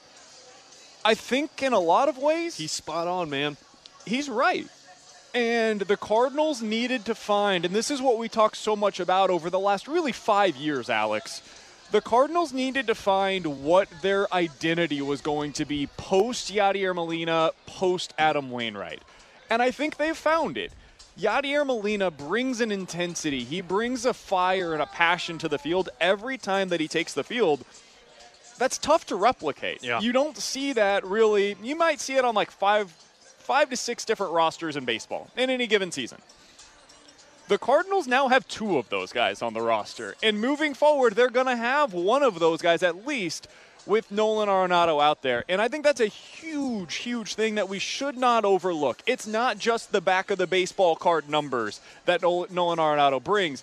It's also who he is as a person and the competitor that he is that we should not overlook at all. And I can't wait, as Bengie said, to see what they look like in July, much less what they look like right now in mid April. And I honestly think that those guys are going to rub off on some of these younger players. Like, I think these guys are going to rub off on a Dylan Carlson, are going to rub off on a Nolan Gorman when he gets here. You know, Jack Flaherty already has that fire. You have these guys that, that have that, that, that, that the desperation when they're on the field and and that camaraderie when they're in the clubhouse. And I really think it's going to pay off for a team that was. They were desperately looking for an identity to follow up Yadier Molina, and they finally got it. He's Alex Ferrario. I'm Brandon Kiley. We're broadcasting live from the Beer Garden at Ballpark Village for the Cardinals home opener. All of our coverage today is brought to you by Budweiser and Green Envy Lawn Care. Coming up here in about 30 minutes or so, our buddy Joey Vitale, the Blues analyst for 101 ESPN, will join us to talk about last night's big win for the Blues. Coming up next, though, let's dive into the junk drawer here on 101 ESPN. This is the BK and Ferrario podcast. Now here's BK and Ferrario.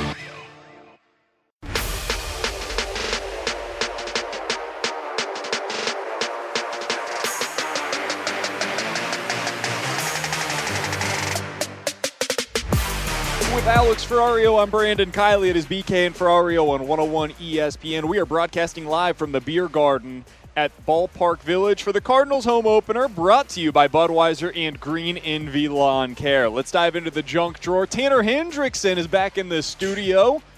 What do you have for us today, my friend? The beautiful 70 degree car shield studio with uh, sunshine and all of the lollipops. Yeah, but you don't have the smells of hot dogs and nachos around you now, do you, buddy? You don't know what I've got here for lunch. That's Guys, I still can't smell. That's depressing. Seems impossible. I I had the vid in November, and I still can't smell very well. Sorry. It's okay, man. It's leaking an awful lot, I though, think- so. I, come on now. Uh, I think eventually my, my smell's going to come back, but right real- now I'm, I'm having a tough a- time with it. Real quick before we uh, outside. get into the junk drawer, would you guys like to know the Cardinals starting lineup? Please. We can't play the lineup game, though. Yeah, we, we got yelled at. it. I will, Jamie I would get play the mad at lineup us. game. I will. We got yelled uh, at. I will just give Oh, you yeah, the lineup. have How's that sound? Our, our So today's home opener, your starting lineup: Tommy Edman will lead off at second base, batting second, first baseman Matt Carpenter, batting third. Wait, wait, wait, wait, whoa, wait, whoa, wait, whoa, what? whoa, whoa. Oh, Say- I can't hold just on, move time on out. from What did that? you say? Batting second at playing first base, number 13, Matt Carpenter.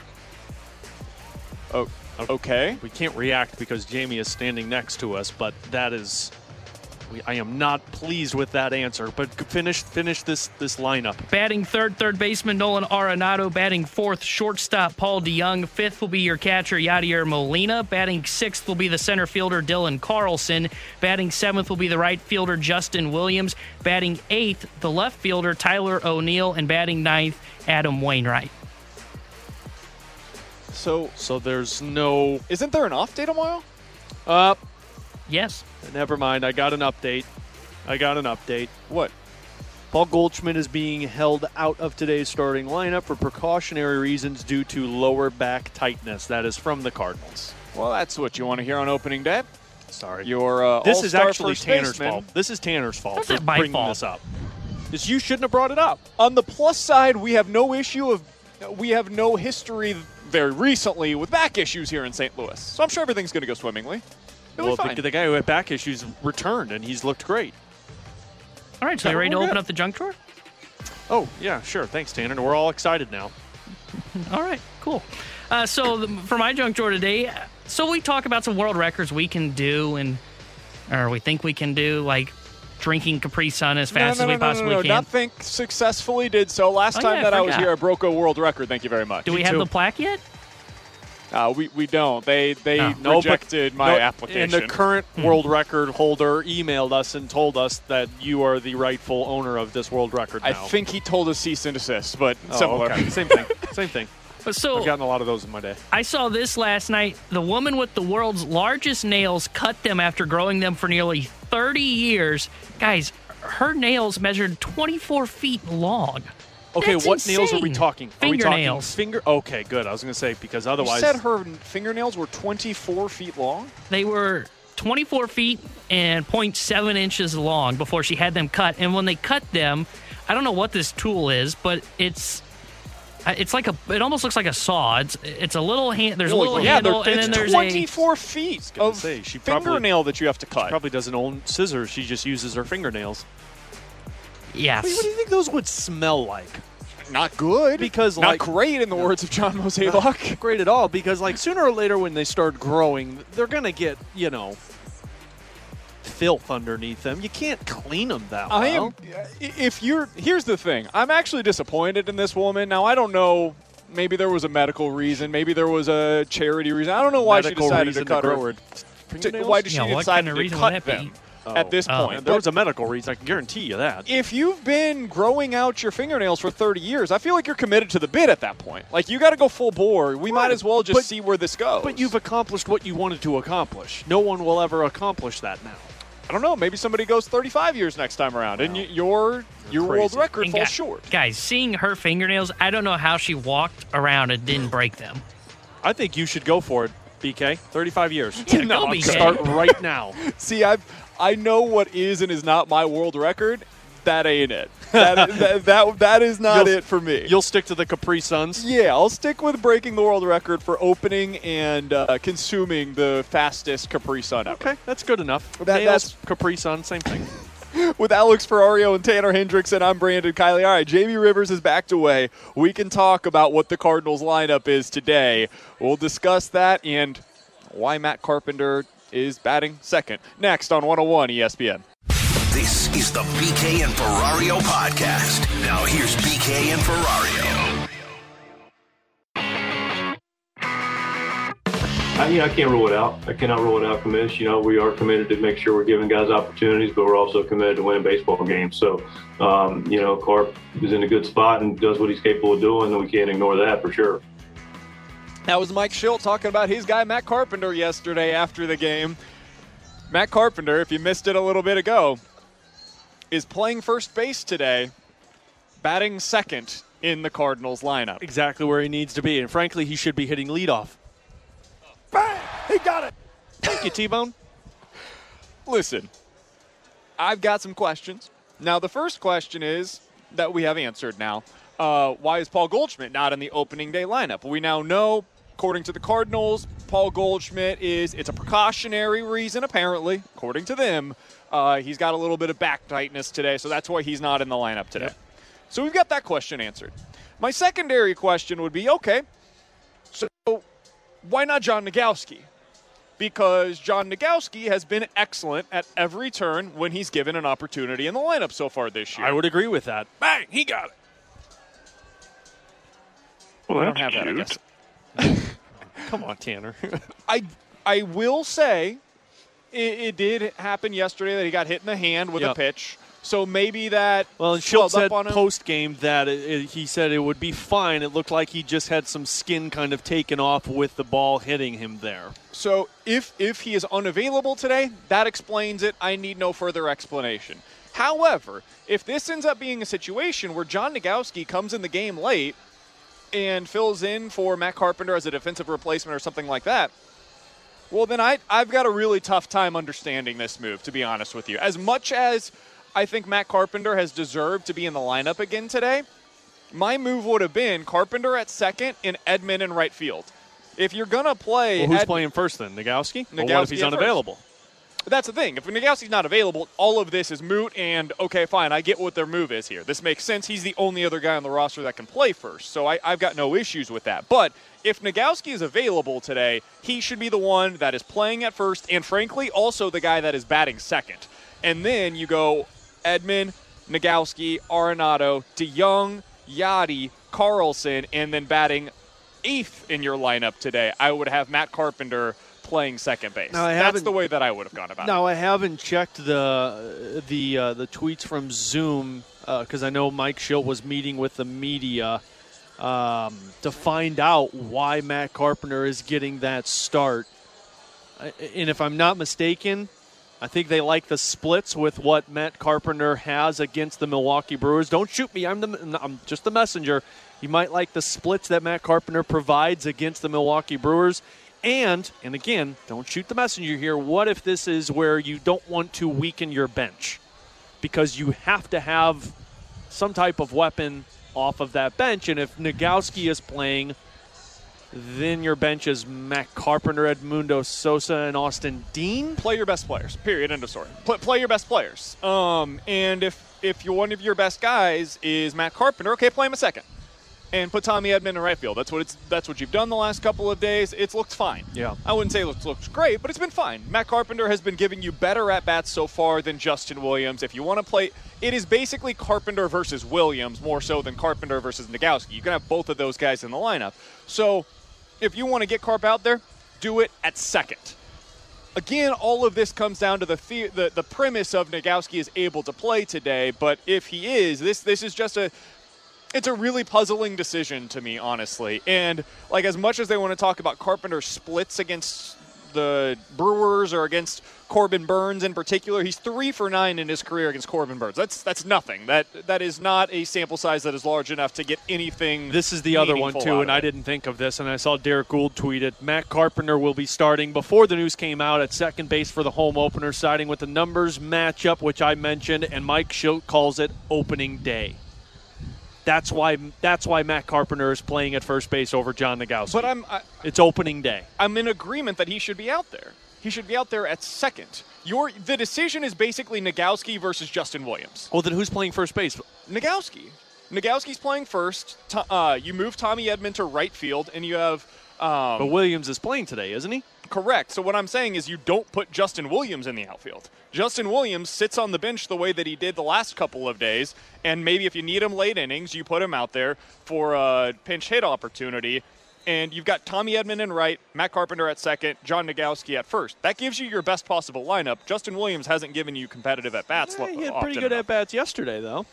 He's fine. It's the first time that he's put a ball in play basically since the. he had the two hard hit balls, and one was in play. Okay. And a sliding catch. Huh? John Nogowski has been the better hitter so far this year. I. I, I truly would imagine that this is John Nogowski. Not that he's not capable of going, but maybe that that hand is not going to be able to last for nine innings. That would be my only assumption here because, yeah, I'm with you. That gives you your best lineup. Maybe they're going off of the defensive play from Justin Williams over Tommy Edman. Maybe you want Tommy Edman at second base because of his defensive abilities. It doesn't make much sense, but if you're Mike Shildt, you're leaning with the lineup that this is at right now because of the veteran and the defensive awareness. Yeah, it, it's just it, it's puzzling to me. And again, it all comes down to whether or not Nogowski is going to be able to play today. That's the biggest question that we just don't have an answer on right now. And so we're doing this kind of blind, and we're trying to an- analyze something that we don't have all of the information on. Right. Which welcome to Sports Talk Radio. Boom. Um, but I mean, this that's if we operate under the assumption that Nogowski is available today, then I don't agree with this decision at all, and I think it's made even more puzzling by Carpenter batting second. I'm guessing that if I had to again guess what Mike Shildt would tell us, he would say, "Hey, I wanted everybody else to feel comfortable in their regular spots in the lineup, and then I'm just going to one for one replace Carpenter with, uh, or I'm going to replace Goldschmidt with Carpenter in the lineup batting second. Okay, I just I think that's kind of overstated. I would rather have Carlson hop up, bat second today in front of Nolan Arenado, and bat Carpenter sixth instead of Carlson. Well, let's see if it works because if it works, then Mike Shildt knows better than we do. Eh. Process does not equal results, my friend. With Alex Ferrario, I'm Brandon Kiley. It is 110. Your time check brought to you by Clarkson Jewelers, an officially licensed Rolex jeweler. One thing that is worth noting today as well, and Tanner, do you have it? Tyler O'Neill starting in left field as well, right? Correct. He will Okay, be batting so- eighth today in the lineup. Okay, so Tyler O'Neill is batting eighth in the lineup today. I, I do think it is time to potentially start looking at what Tyler O'Neill has done at the plate this year because he's still hitting the ball as hard as anybody in all of baseball. The the exit velocity, all of that stuff, those more advanced numbers, that's all there. When he's making contact, it's been really good. The problem is the making the contact part. You said that with a little smirk on your face. Well, he's been striking out 48% of the time. That's fine. Is- that means 52% of the time he's making contact. He has yet to draw a walk. Okay. He's swinging at 45% of the pitches Aggressive that are pitches. not in the strike so zone. he's aggressive. That's fine. and he's swinging and missing 45% of the time. That he's aggressive at the plate. Overly so. That's fine. Don't you want someone to be aggressive rather than passive at the plate? Alex, I remember it was like the second week of the season last year, and I came on the air and I had all of these stats ready to go for Jamie Rivers. This is when it was Ribs and BK. And I told Jamie, hey, I think Tyler O'Neill has figured it out. Listen to all of these Yeah. numbers. He's not striking out. He's walking. He's making contact. I had all of these numbers ready to go. Yep. Everything changed from like that day forward. Yep.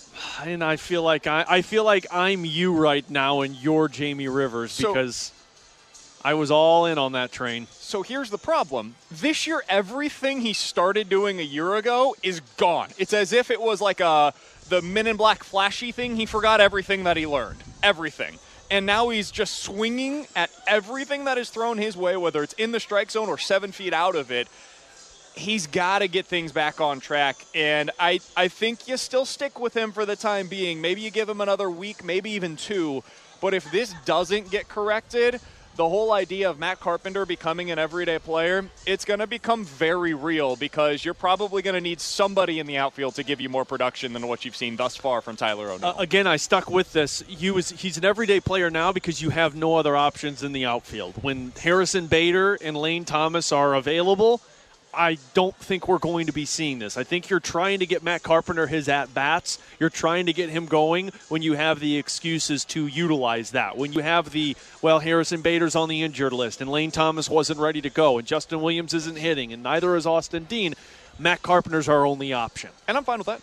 Eh, that's that's where it's going to be until Harrison Bader. When Bader returns, I don't think you can use that that excuse if you're Mike Shildt. I don't think you can stick with well, he's hitting the balls really well when you have Harrison Bader, who might not be doing the exact same thing as Har- is Matt Carpenter, but he's a better defensive pl- player in the outfield than what Tommy Edman would be. Yeah, I, I think right now I'm fine with it. They need to continue to operate with that same runway that they've talked about all offseason for Tyler O'Neill. But here in the not too distant future, if we don't see these results start coming around for Tyler O'Neill and the strikeout rate, the swinging miss, swing and miss stuff, if that continues going down this path, th- I think that's when you start seeing Matt Carpenter regularly at second base. I think you will start seeing Tommy Edman in the outfield, and then maybe it will be time for uh, Lane Thomas to get his Yeah. opportunity in left field over Tyler O'Neill. With Alex Ferrario, I'm Brandon Kiley. It's BK and Ferrario on 101 ESPN. Coming up next, Joey Vitale. He's a native St. Louis, and I wonder if he has a favorite opening day memory. We'll ask Joey Vitale when he joins us next on 101 ESPN. This is the BK and Ferrario podcast. Now here's BK and Ferrario. We're talking blues hockey. It's the Joey Vitale Report on 101 ESPN. Brought to you by The Electrical Connection. When you need quality electrical work for your home or business, visit electricalconnection.org.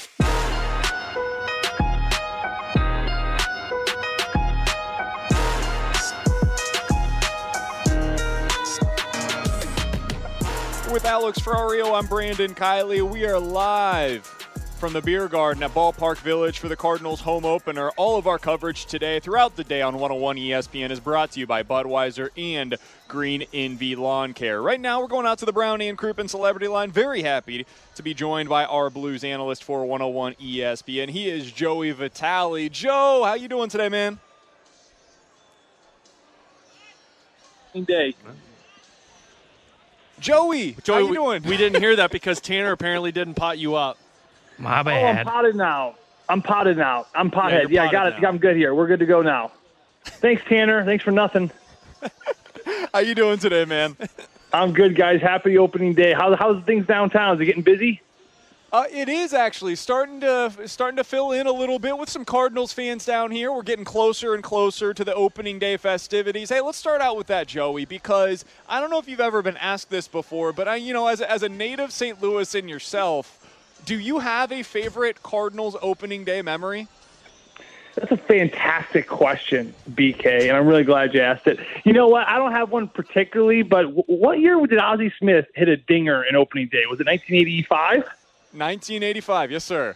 The year I was born. So I'm going to go with that one. I didn't go to any other home opening days, but the year I was born, a month after I was born, uh, of course, uh, Ozzie Smith, the greatest shortstop of all time, hits the dinger. And uh, aside from that, no, no opening day question. I did live next door to Whitey Herzog for the first 14 years of my life. He's still over there off at Sunset Hills, just a few a few doors down from my mom and dad.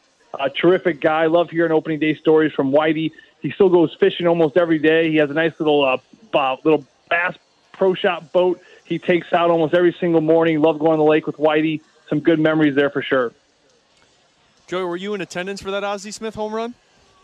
I was not. No, I was. Um, I don't think I was in. No, I think I was. Uh, I think I was a zygote or a. Uh, no, I was still something. I was still something in my my mom's belly.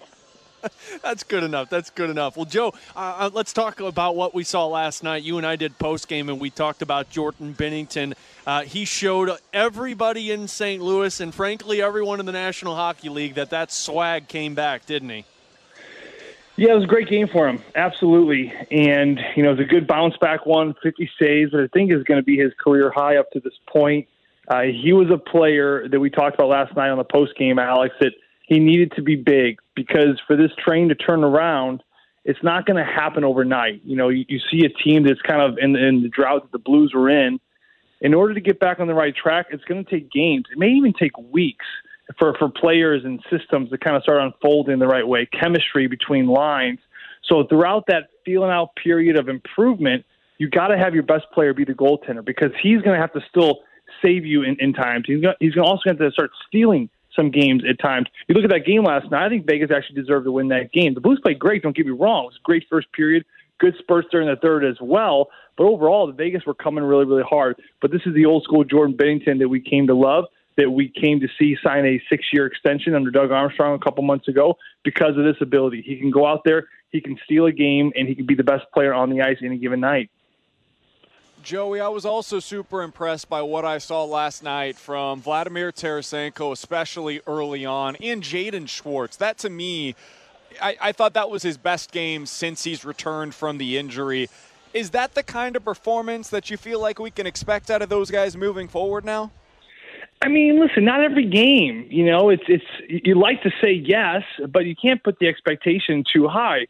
This is a this is a sport where there's five other people and a goaltender out there trying to prevent you from doing exactly what Vladimir Tarasenko did, and they're the best in the world, also preventing him from what he did. Listen, he had a great night. I really enjoyed that line. I thought they had that old school chemistry back. They were working together. They were drop passing. They were connected. They were on a six foot rope in the offensive zone, which means that to me it looked like they were in together in the sense that they were the battling together. If there was a loose puck, the other person's jumping on it.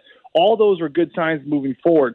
But really, it all comes down to can they be consistent with that? Can they stick with that program? Can they stick with that speed through the neutral zone, like we saw with Vladimir Tarasenko before he scored that goal? When he's at his best, I've always said it, he's at his best when he's moving his feet.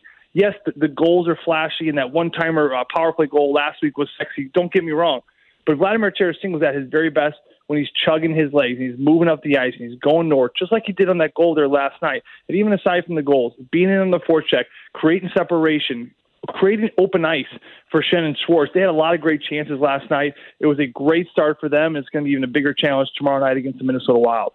Joe, I don't know about you, but I think that line needs a nickname. What do you think? How about the Shoshenko line? The Shorshenko line. BK, get The on board with Shorshenko it because it's the nickname that works. Sounds better when Joey says it. It does. Joey, Joey sounds better when he does a lot of things. That's true. Joey, Sammy Blais, Sammy Blais, he gets inserted into that top line with Ryan O'Reilly, Mike Hoffman, another healthy scratch, and, we'll get into him in just a bit. But I'm curious your thoughts on Sammy Blais and, and what you thought his game looked like because he's been kind of that swing player this season that I think Craig Berube and Doug Armstrong were hoping to see top six, top nine style from him this year.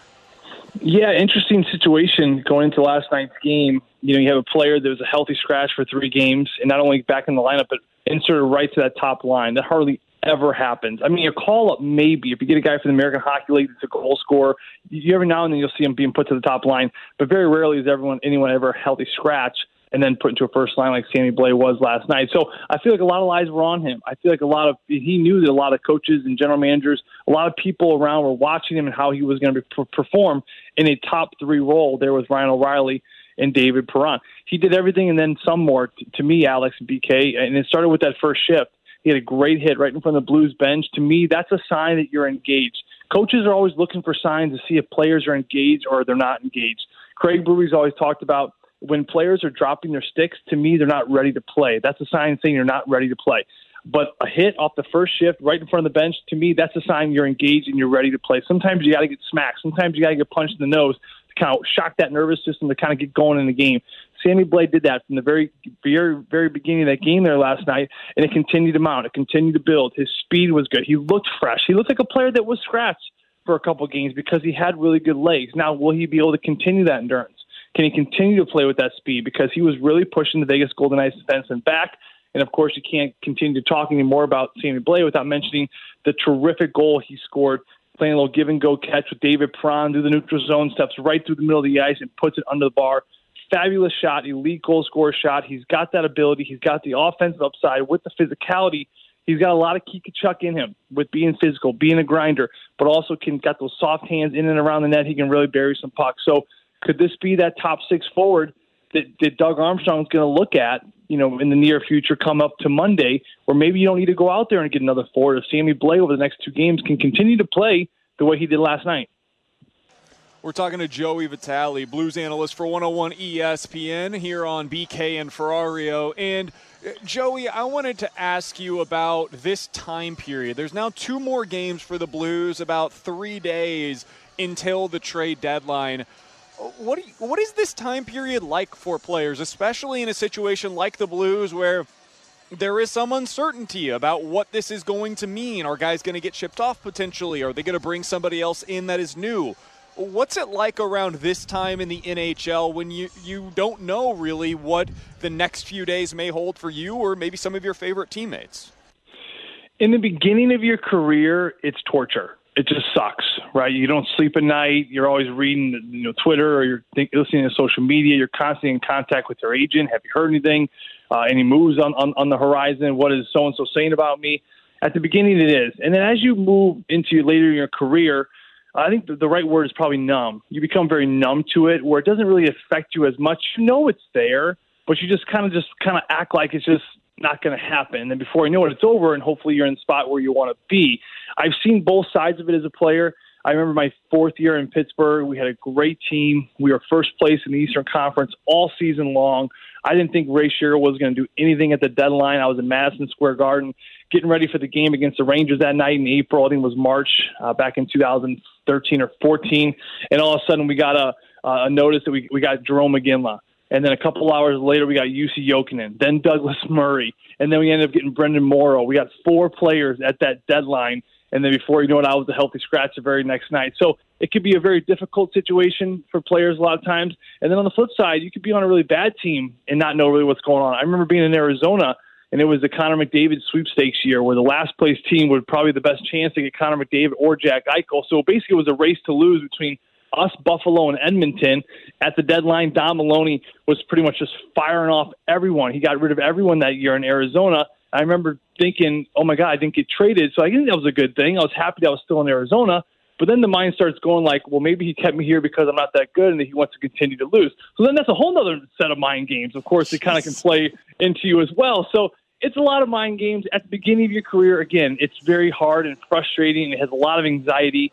But these veterans, a lot of the veterans we have on this team, the Schwartzes, the Bozaks, they've been around. They, they've seen this before. You kind of just show up, you become numb to it. You go out there, you do your best, you play your game, and hope by Monday you land up in the spot you want to end, which is hopefully here in St. Louis is it inspiring, Joe, for a group of guys who are kind of on the cusp of a playoff spot if Doug Armstrong goes out there and makes a move? Or, I mean, we saw it on the other side in 18 19 where they did make a move and the team was inspired by that. How does that go when you're a group of guys kind of in a spot like the Blues are in right now? You know, they, they understand the business and they understand that Doug Armstrong's going to do what he has to do for this team. There's no hard feelings, right? If, if Doug Armstrong makes a let's just call it a marginal move come Monday, which I think he will. I don't think it's going to be a blockbuster splash by any stretch of the imagination. I, but I think something may happen. You know, Mike Hoffman's kind of the, the, the big big one on the horizon. Another healthy scratch last night. Are they sitting him out for something here in the near future? Possibly, but again, for Mike Hoffman, you're looking at maybe a third, fourth rounder, maybe a prospect, maybe a player. We'll, we'll have to see how this thing unfolds if they decide to do something like that. But at the end of the day, the players are going to look at each other on Tuesday morning whoever's in that room, or you know, because of the the pandemic and because of the, the transfer and the quarantine, maybe a, a little bit later, which is another good point because you the de- the deadline, the trade, and all the kind of players, you never know what's going to happen because of the actual seven day delay or maybe 14 delay, depending on how everything's going. But players look around the room and they understand that this general manager put together a team that he feels is in a good position to still win. And I think that's what Doug Armstrong is intending to do. He understands that there's a window here he understands that there's a lot of great players in this room. He understands the talent of this room. Look at last night's game. That is what Doug Armstrong put together. That is what he expected, and we as fans expected from day one of the season because they can be that good. They can play that tight as a team. They have individuals like Vladdy who can light the lamp. They have Jordan Binnington who can steal the game. That product on the ice last night is what they can be. Now, if they can continue to be that, they're going to make a really hard push with an added piece here or there from Doug Armstrong. Joey, last question for you, my friend. Uh, last week I asked you for the vibe of the team. You said they're feeling good. Listen, I, I know that there are fans are going to say there's no way they're feeling good in that in that locker room that things are going to be able to turn around. Well, we saw that last night. Where are things at now, Joey? What's the vibe of this team? Like I said, you got uh, trade deadline just around the corner. You played a great game last night. Where are their heads at right now? What I will say is this: uh, losing losing is contagious, and um, misery loves company, right? And it's the exact opposite for winning. Winning is contagious as well. And I'm telling you right now, for this Blues team, you win one big one against Vegas last night, and that's a start. You had a great job. You had a great game from your goaltender who went out there and made 50 saves. You played a very good hockey game, and you won. Now it's going to continue to build. You watch tomorrow night the execution, the small plays, the gray areas those plays are going to start happening. Why? Because they they found it a couple nights prior and how it led to success. And again, it's contagious. And then players are going to start doing it more often. And then what happens is on the bench, everyone starts holding themselves more accountable to it. And the leaders are going to start stepping up. And when Jordan Kyrou chips the puck in, someone's going to stand up and say, "That's a good chip. Here we go, boys. Keep it simple. Here we go. You know, short, short and hard, short and hard here. Get the shifts in. 35, 40, get off." And then you start making noise and then the vibe starts getting higher, and then maybe you win one more tomorrow night, and then you start getting really higher, and then Arizona loses again, and then all of a sudden you're with one point away from recapturing that spot. It takes it literally just can turn on a dime as quickly as the Blues lost seven.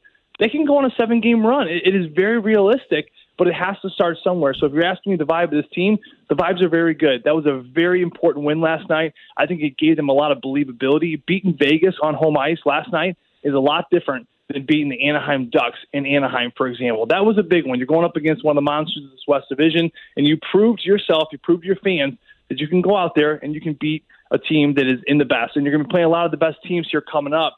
So to me, that is a great start in the right direction.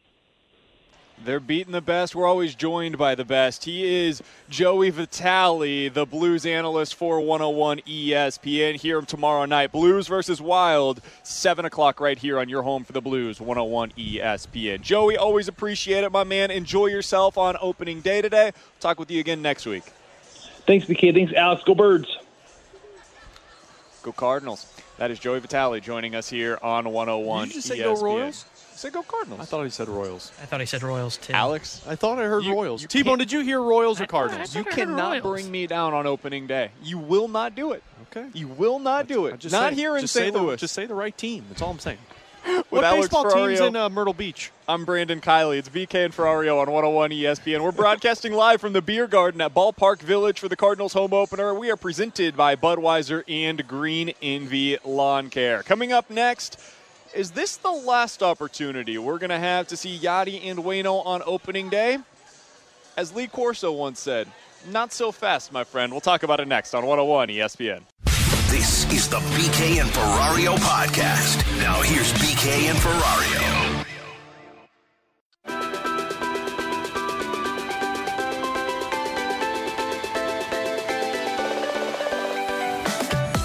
With Alex Ferrario, I'm Brandon Kiley. We're broadcasting live from the Beer Garden at Ballpark Village for the Cardinals home opener, brought to you by Budweiser and Green Envy Lawn Care. We'll be out here until 6 o'clock. Fastlane coming up at 2 o'clock. They've got Michael Girsch to open up their show today, the Cardinals general manager. All right, today, Alex, is the 276th regular season start for Waino and Yadi. That is the most by any duo, catcher and pitcher, in Cardinals history. It is the sixth most in the modern era.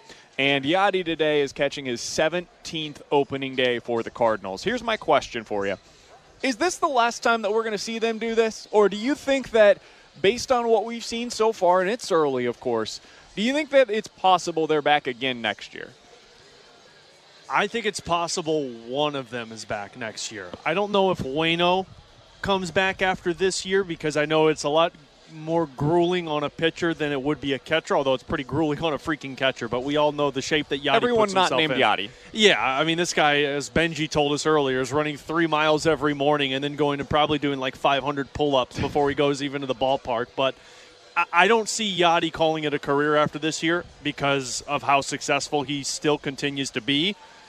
Waino, even if I think he has a successful career, I think this might be that that kind of that that rally song for him. That's not the right word, is The it? send-off, if you will. send off. Yeah, but but because this is the year he's got people in the stands. Last year probably could have been, but there was nobody here. So I think this year would be the send off for for Adam Wainwright.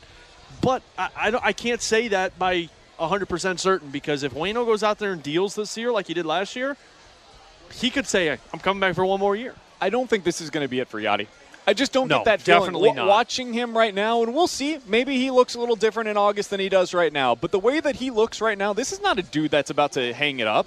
And I know it can go quick for guys. You can you can get to that cliff and then boom, it is down the cliff. It's over. Yeah. I don't sense that Yadi is approaching that cliff yet. Is he the same guy that he was 10 years ago? No. But he's a lot closer than I thought he was going to be. Dude's hitting 346, and I get we're only a week in, but like that's pretty impressive for a guy who's what 40 years old, and he's still going out there and he's performing to that level. He looks outstanding, and he looks great again last night. The home run that put the Cardinals up. They, of course, get the grand slamming to be to be able to give them a few insurance runs, but it was Yadier Molina who put them up and eventually hit the game-winning run. So he he's looked excellent. He's getting the start today. Adam Wainwright going to be on the mound for the Cardinals home opener. I think this is probably going to be it for Waino if I had to guess, if I had to project now. Yeah. But I don't think it's going to be it for Yadier Molina. One guy who is going to be back in St. Louis today is Kolten Wong. He met with the media earlier today to talk about, you know, what this is going to be like for him. He gave some thoughts on what it was like here in St. Louis and in particular what was it what it was like to play in front of these St. Louis fans. from day one. You know, in 13, I got picked off when I first got to the big leagues. You know, and and for them to stick with me through that, uh, you know, just all the good messages I got from them, and, and you know, the transition they see me take from you know being a young kid and trying to figure out my game to you know where I am today. Uh, you know, I'm, I think it's just a, a pride thing for all of us. You know, it's just they got to see me kind of you know, grow into the person that I am today. And, you know, I got a chance to really appreciate, you know, these fans and how much they love their players. So it was a good connection, man, and something that I'll always be, you know, super thankful for. I'm really interested to see what it sounds like, what it looks like, what the scene is when Kolten Wong walks up to the plate for the first time. And he was asked about what that's going to be like for him playing in Busch Stadium for the first time as an opponent earlier today. You know, just been trying to visualize just what it's going to be like. You know, obviously it's not full capacity, so it's not going to be as loud, but knowing these fans and playing for here for so long, I know they're going to make it super special. So, you know, I'm excited for that time and Ooh, I'm hoping I can hold it together. That's gonna be tough, but you know, it is what it is. I mean, I'm thankful at the end of the day. What do you think that's going to be like? Uh, you know, we just got a taste of it by another player, Alex Pietrangelo, in a, at Enterprise Center the other night, and I, I wasn't there, and I was in our studios, and it felt like I was there, and that was 4,000 fans. There's what 20 percent here tonight at Busch, or today at Busch Stadium I think it's going to sound like it's a full ballpark for Kolten Wong, and rightfully so. I mean, this is a guy who has given it, his all since 2013. He's won Gold Gloves. He's been a part of uh, teams that have gone deep into the playoffs. He's been part of teams that have missed the playoffs. But Kolten Wong has done one thing, and he's given it every single day to St. Louis. And if I know Cardinals fans like I do, they respect the hell out of those guys. Whether your name was Albert Pujols or your name was Brendan Ryan or your name was Pete Kozma, they respect the hell out of you and they're going to give you that respect that you've earned. Certainly, and I also think it helps that he didn't leave the Cardinals. The Cardinals decided not to pick up his option. And there's mm-hmm. something to that, right, where it doesn't feel like you were left at the altar by a player where there's maybe some bad feel. No, it's not that that way at all with Kolten Wong. The Cardinals decided not to bring him back. He didn't decide not to come back here. He would have loved to stay in St. Louis. He yeah. made this his home. I was reading about that yesterday.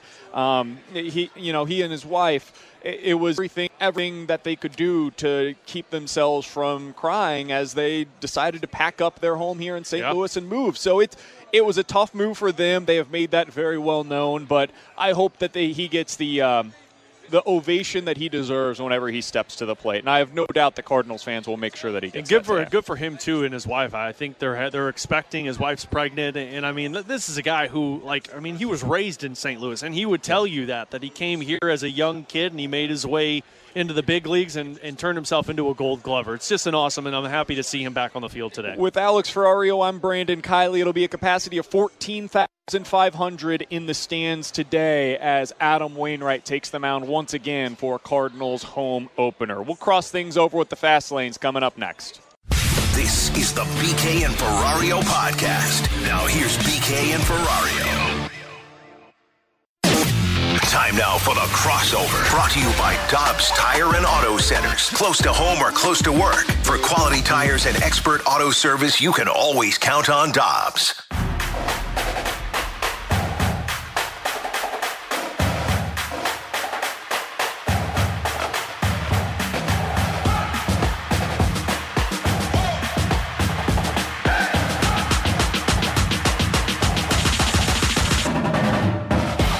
With Alex Ferrario, I'm Brandon Kiley. It's BK and Ferrario on 101 ESPN.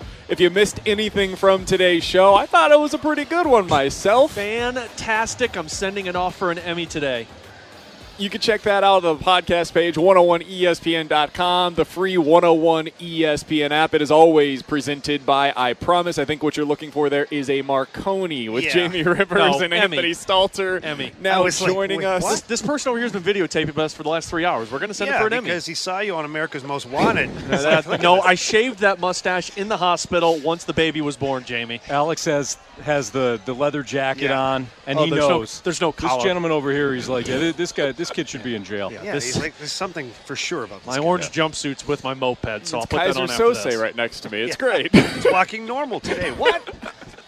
Um, guys, we were able. Jamie, you were not down here for the NCAA tournament, actually, but yeah, Anthony, you were. Yeah.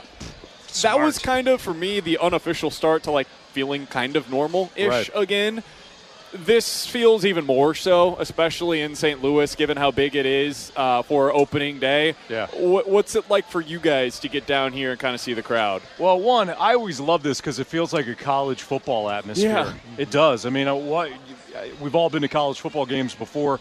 Jamie, I know you, you've been to the big house. It kind of reminds me of Anthony, no, make sure we go. specify. Yeah, the Brig. Michigan. Ann Arbor's big house. Yeah. You need my leather jacket? Walking No, up, no. walking up to Michigan Stadium, and there's just like a buzz in the atmosphere. That's what it's like walking up to Busch Stadium. There's just kind of a buzz. There's a there's a college feel to it. And I and I've been to other opening days around, you know, the sit the uh, the the nation when it comes to baseball. There's nothing like this. I'm not pandering to the crowd. I mean, I've been to a Wrigley Field opening day. It's not like this. I've been to you know the Tigers when the Tigers were World Series contenders and you know, coming off a World Series appearance, Comerica. It's not like this. I mean, it's fun, but th- there is a different vibe when you come to St. Louis on opening day. Jamie, do you remember your first Cardinals game when you started playing hockey in St. Louis? Oh wow! Because you're a kid from Canada, like uh, Yeah. um, you knew baseball, but not like Cardinals baseball. Yeah, I remember coming to a couple of games like 94, 95, but th- when I really became like into the Cardinals baseball scene was when Mark McGwire. So Yeah. that was happening. Mark McGwire was a hockey fan too. Came to a couple of games, came down to the locker room, hung out, had a couple of cold ones, and you know, so all of a sudden at that point now you're like, okay, this is kind of cool. And Yeah. then had a handful of us down for batting practice one day, and so after that I was like, I'm hooked. I love this. This is awesome.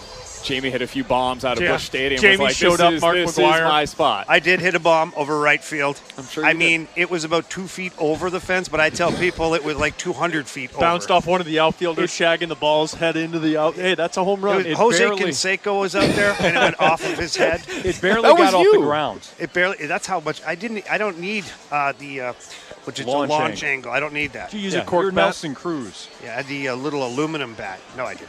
Stoltz, I know Oh, somebody, you guys. somebody already wants our vodka. Oh yeah, no, She's stealing it already. That's all right. Unbelievable. Just pay this gentleman over here, and we're just fine. Thank Yeah. you. We're Sto- collecting.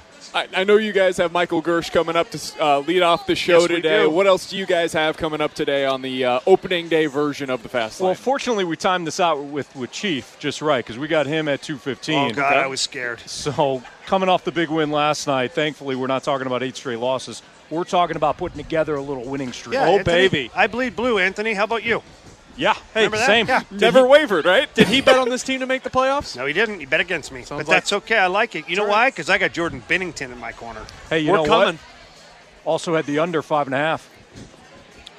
So we're all winning. We're all winning.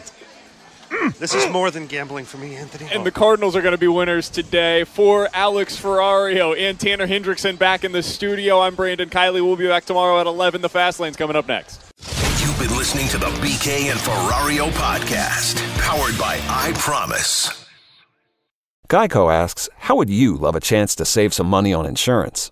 Of course you would. And when it comes to great rates on insurance, Geico can help. Like with insurance for your car, truck, motorcycle, boat, and RV. Even help with homeowners or renters coverage. Plus, add an easy to use mobile app, available 24 hour roadside assistance, and more, and Geico is an easy choice. Switch today and see all the ways you could save. It's easy. Simply go to geico.com or contact your local agent today.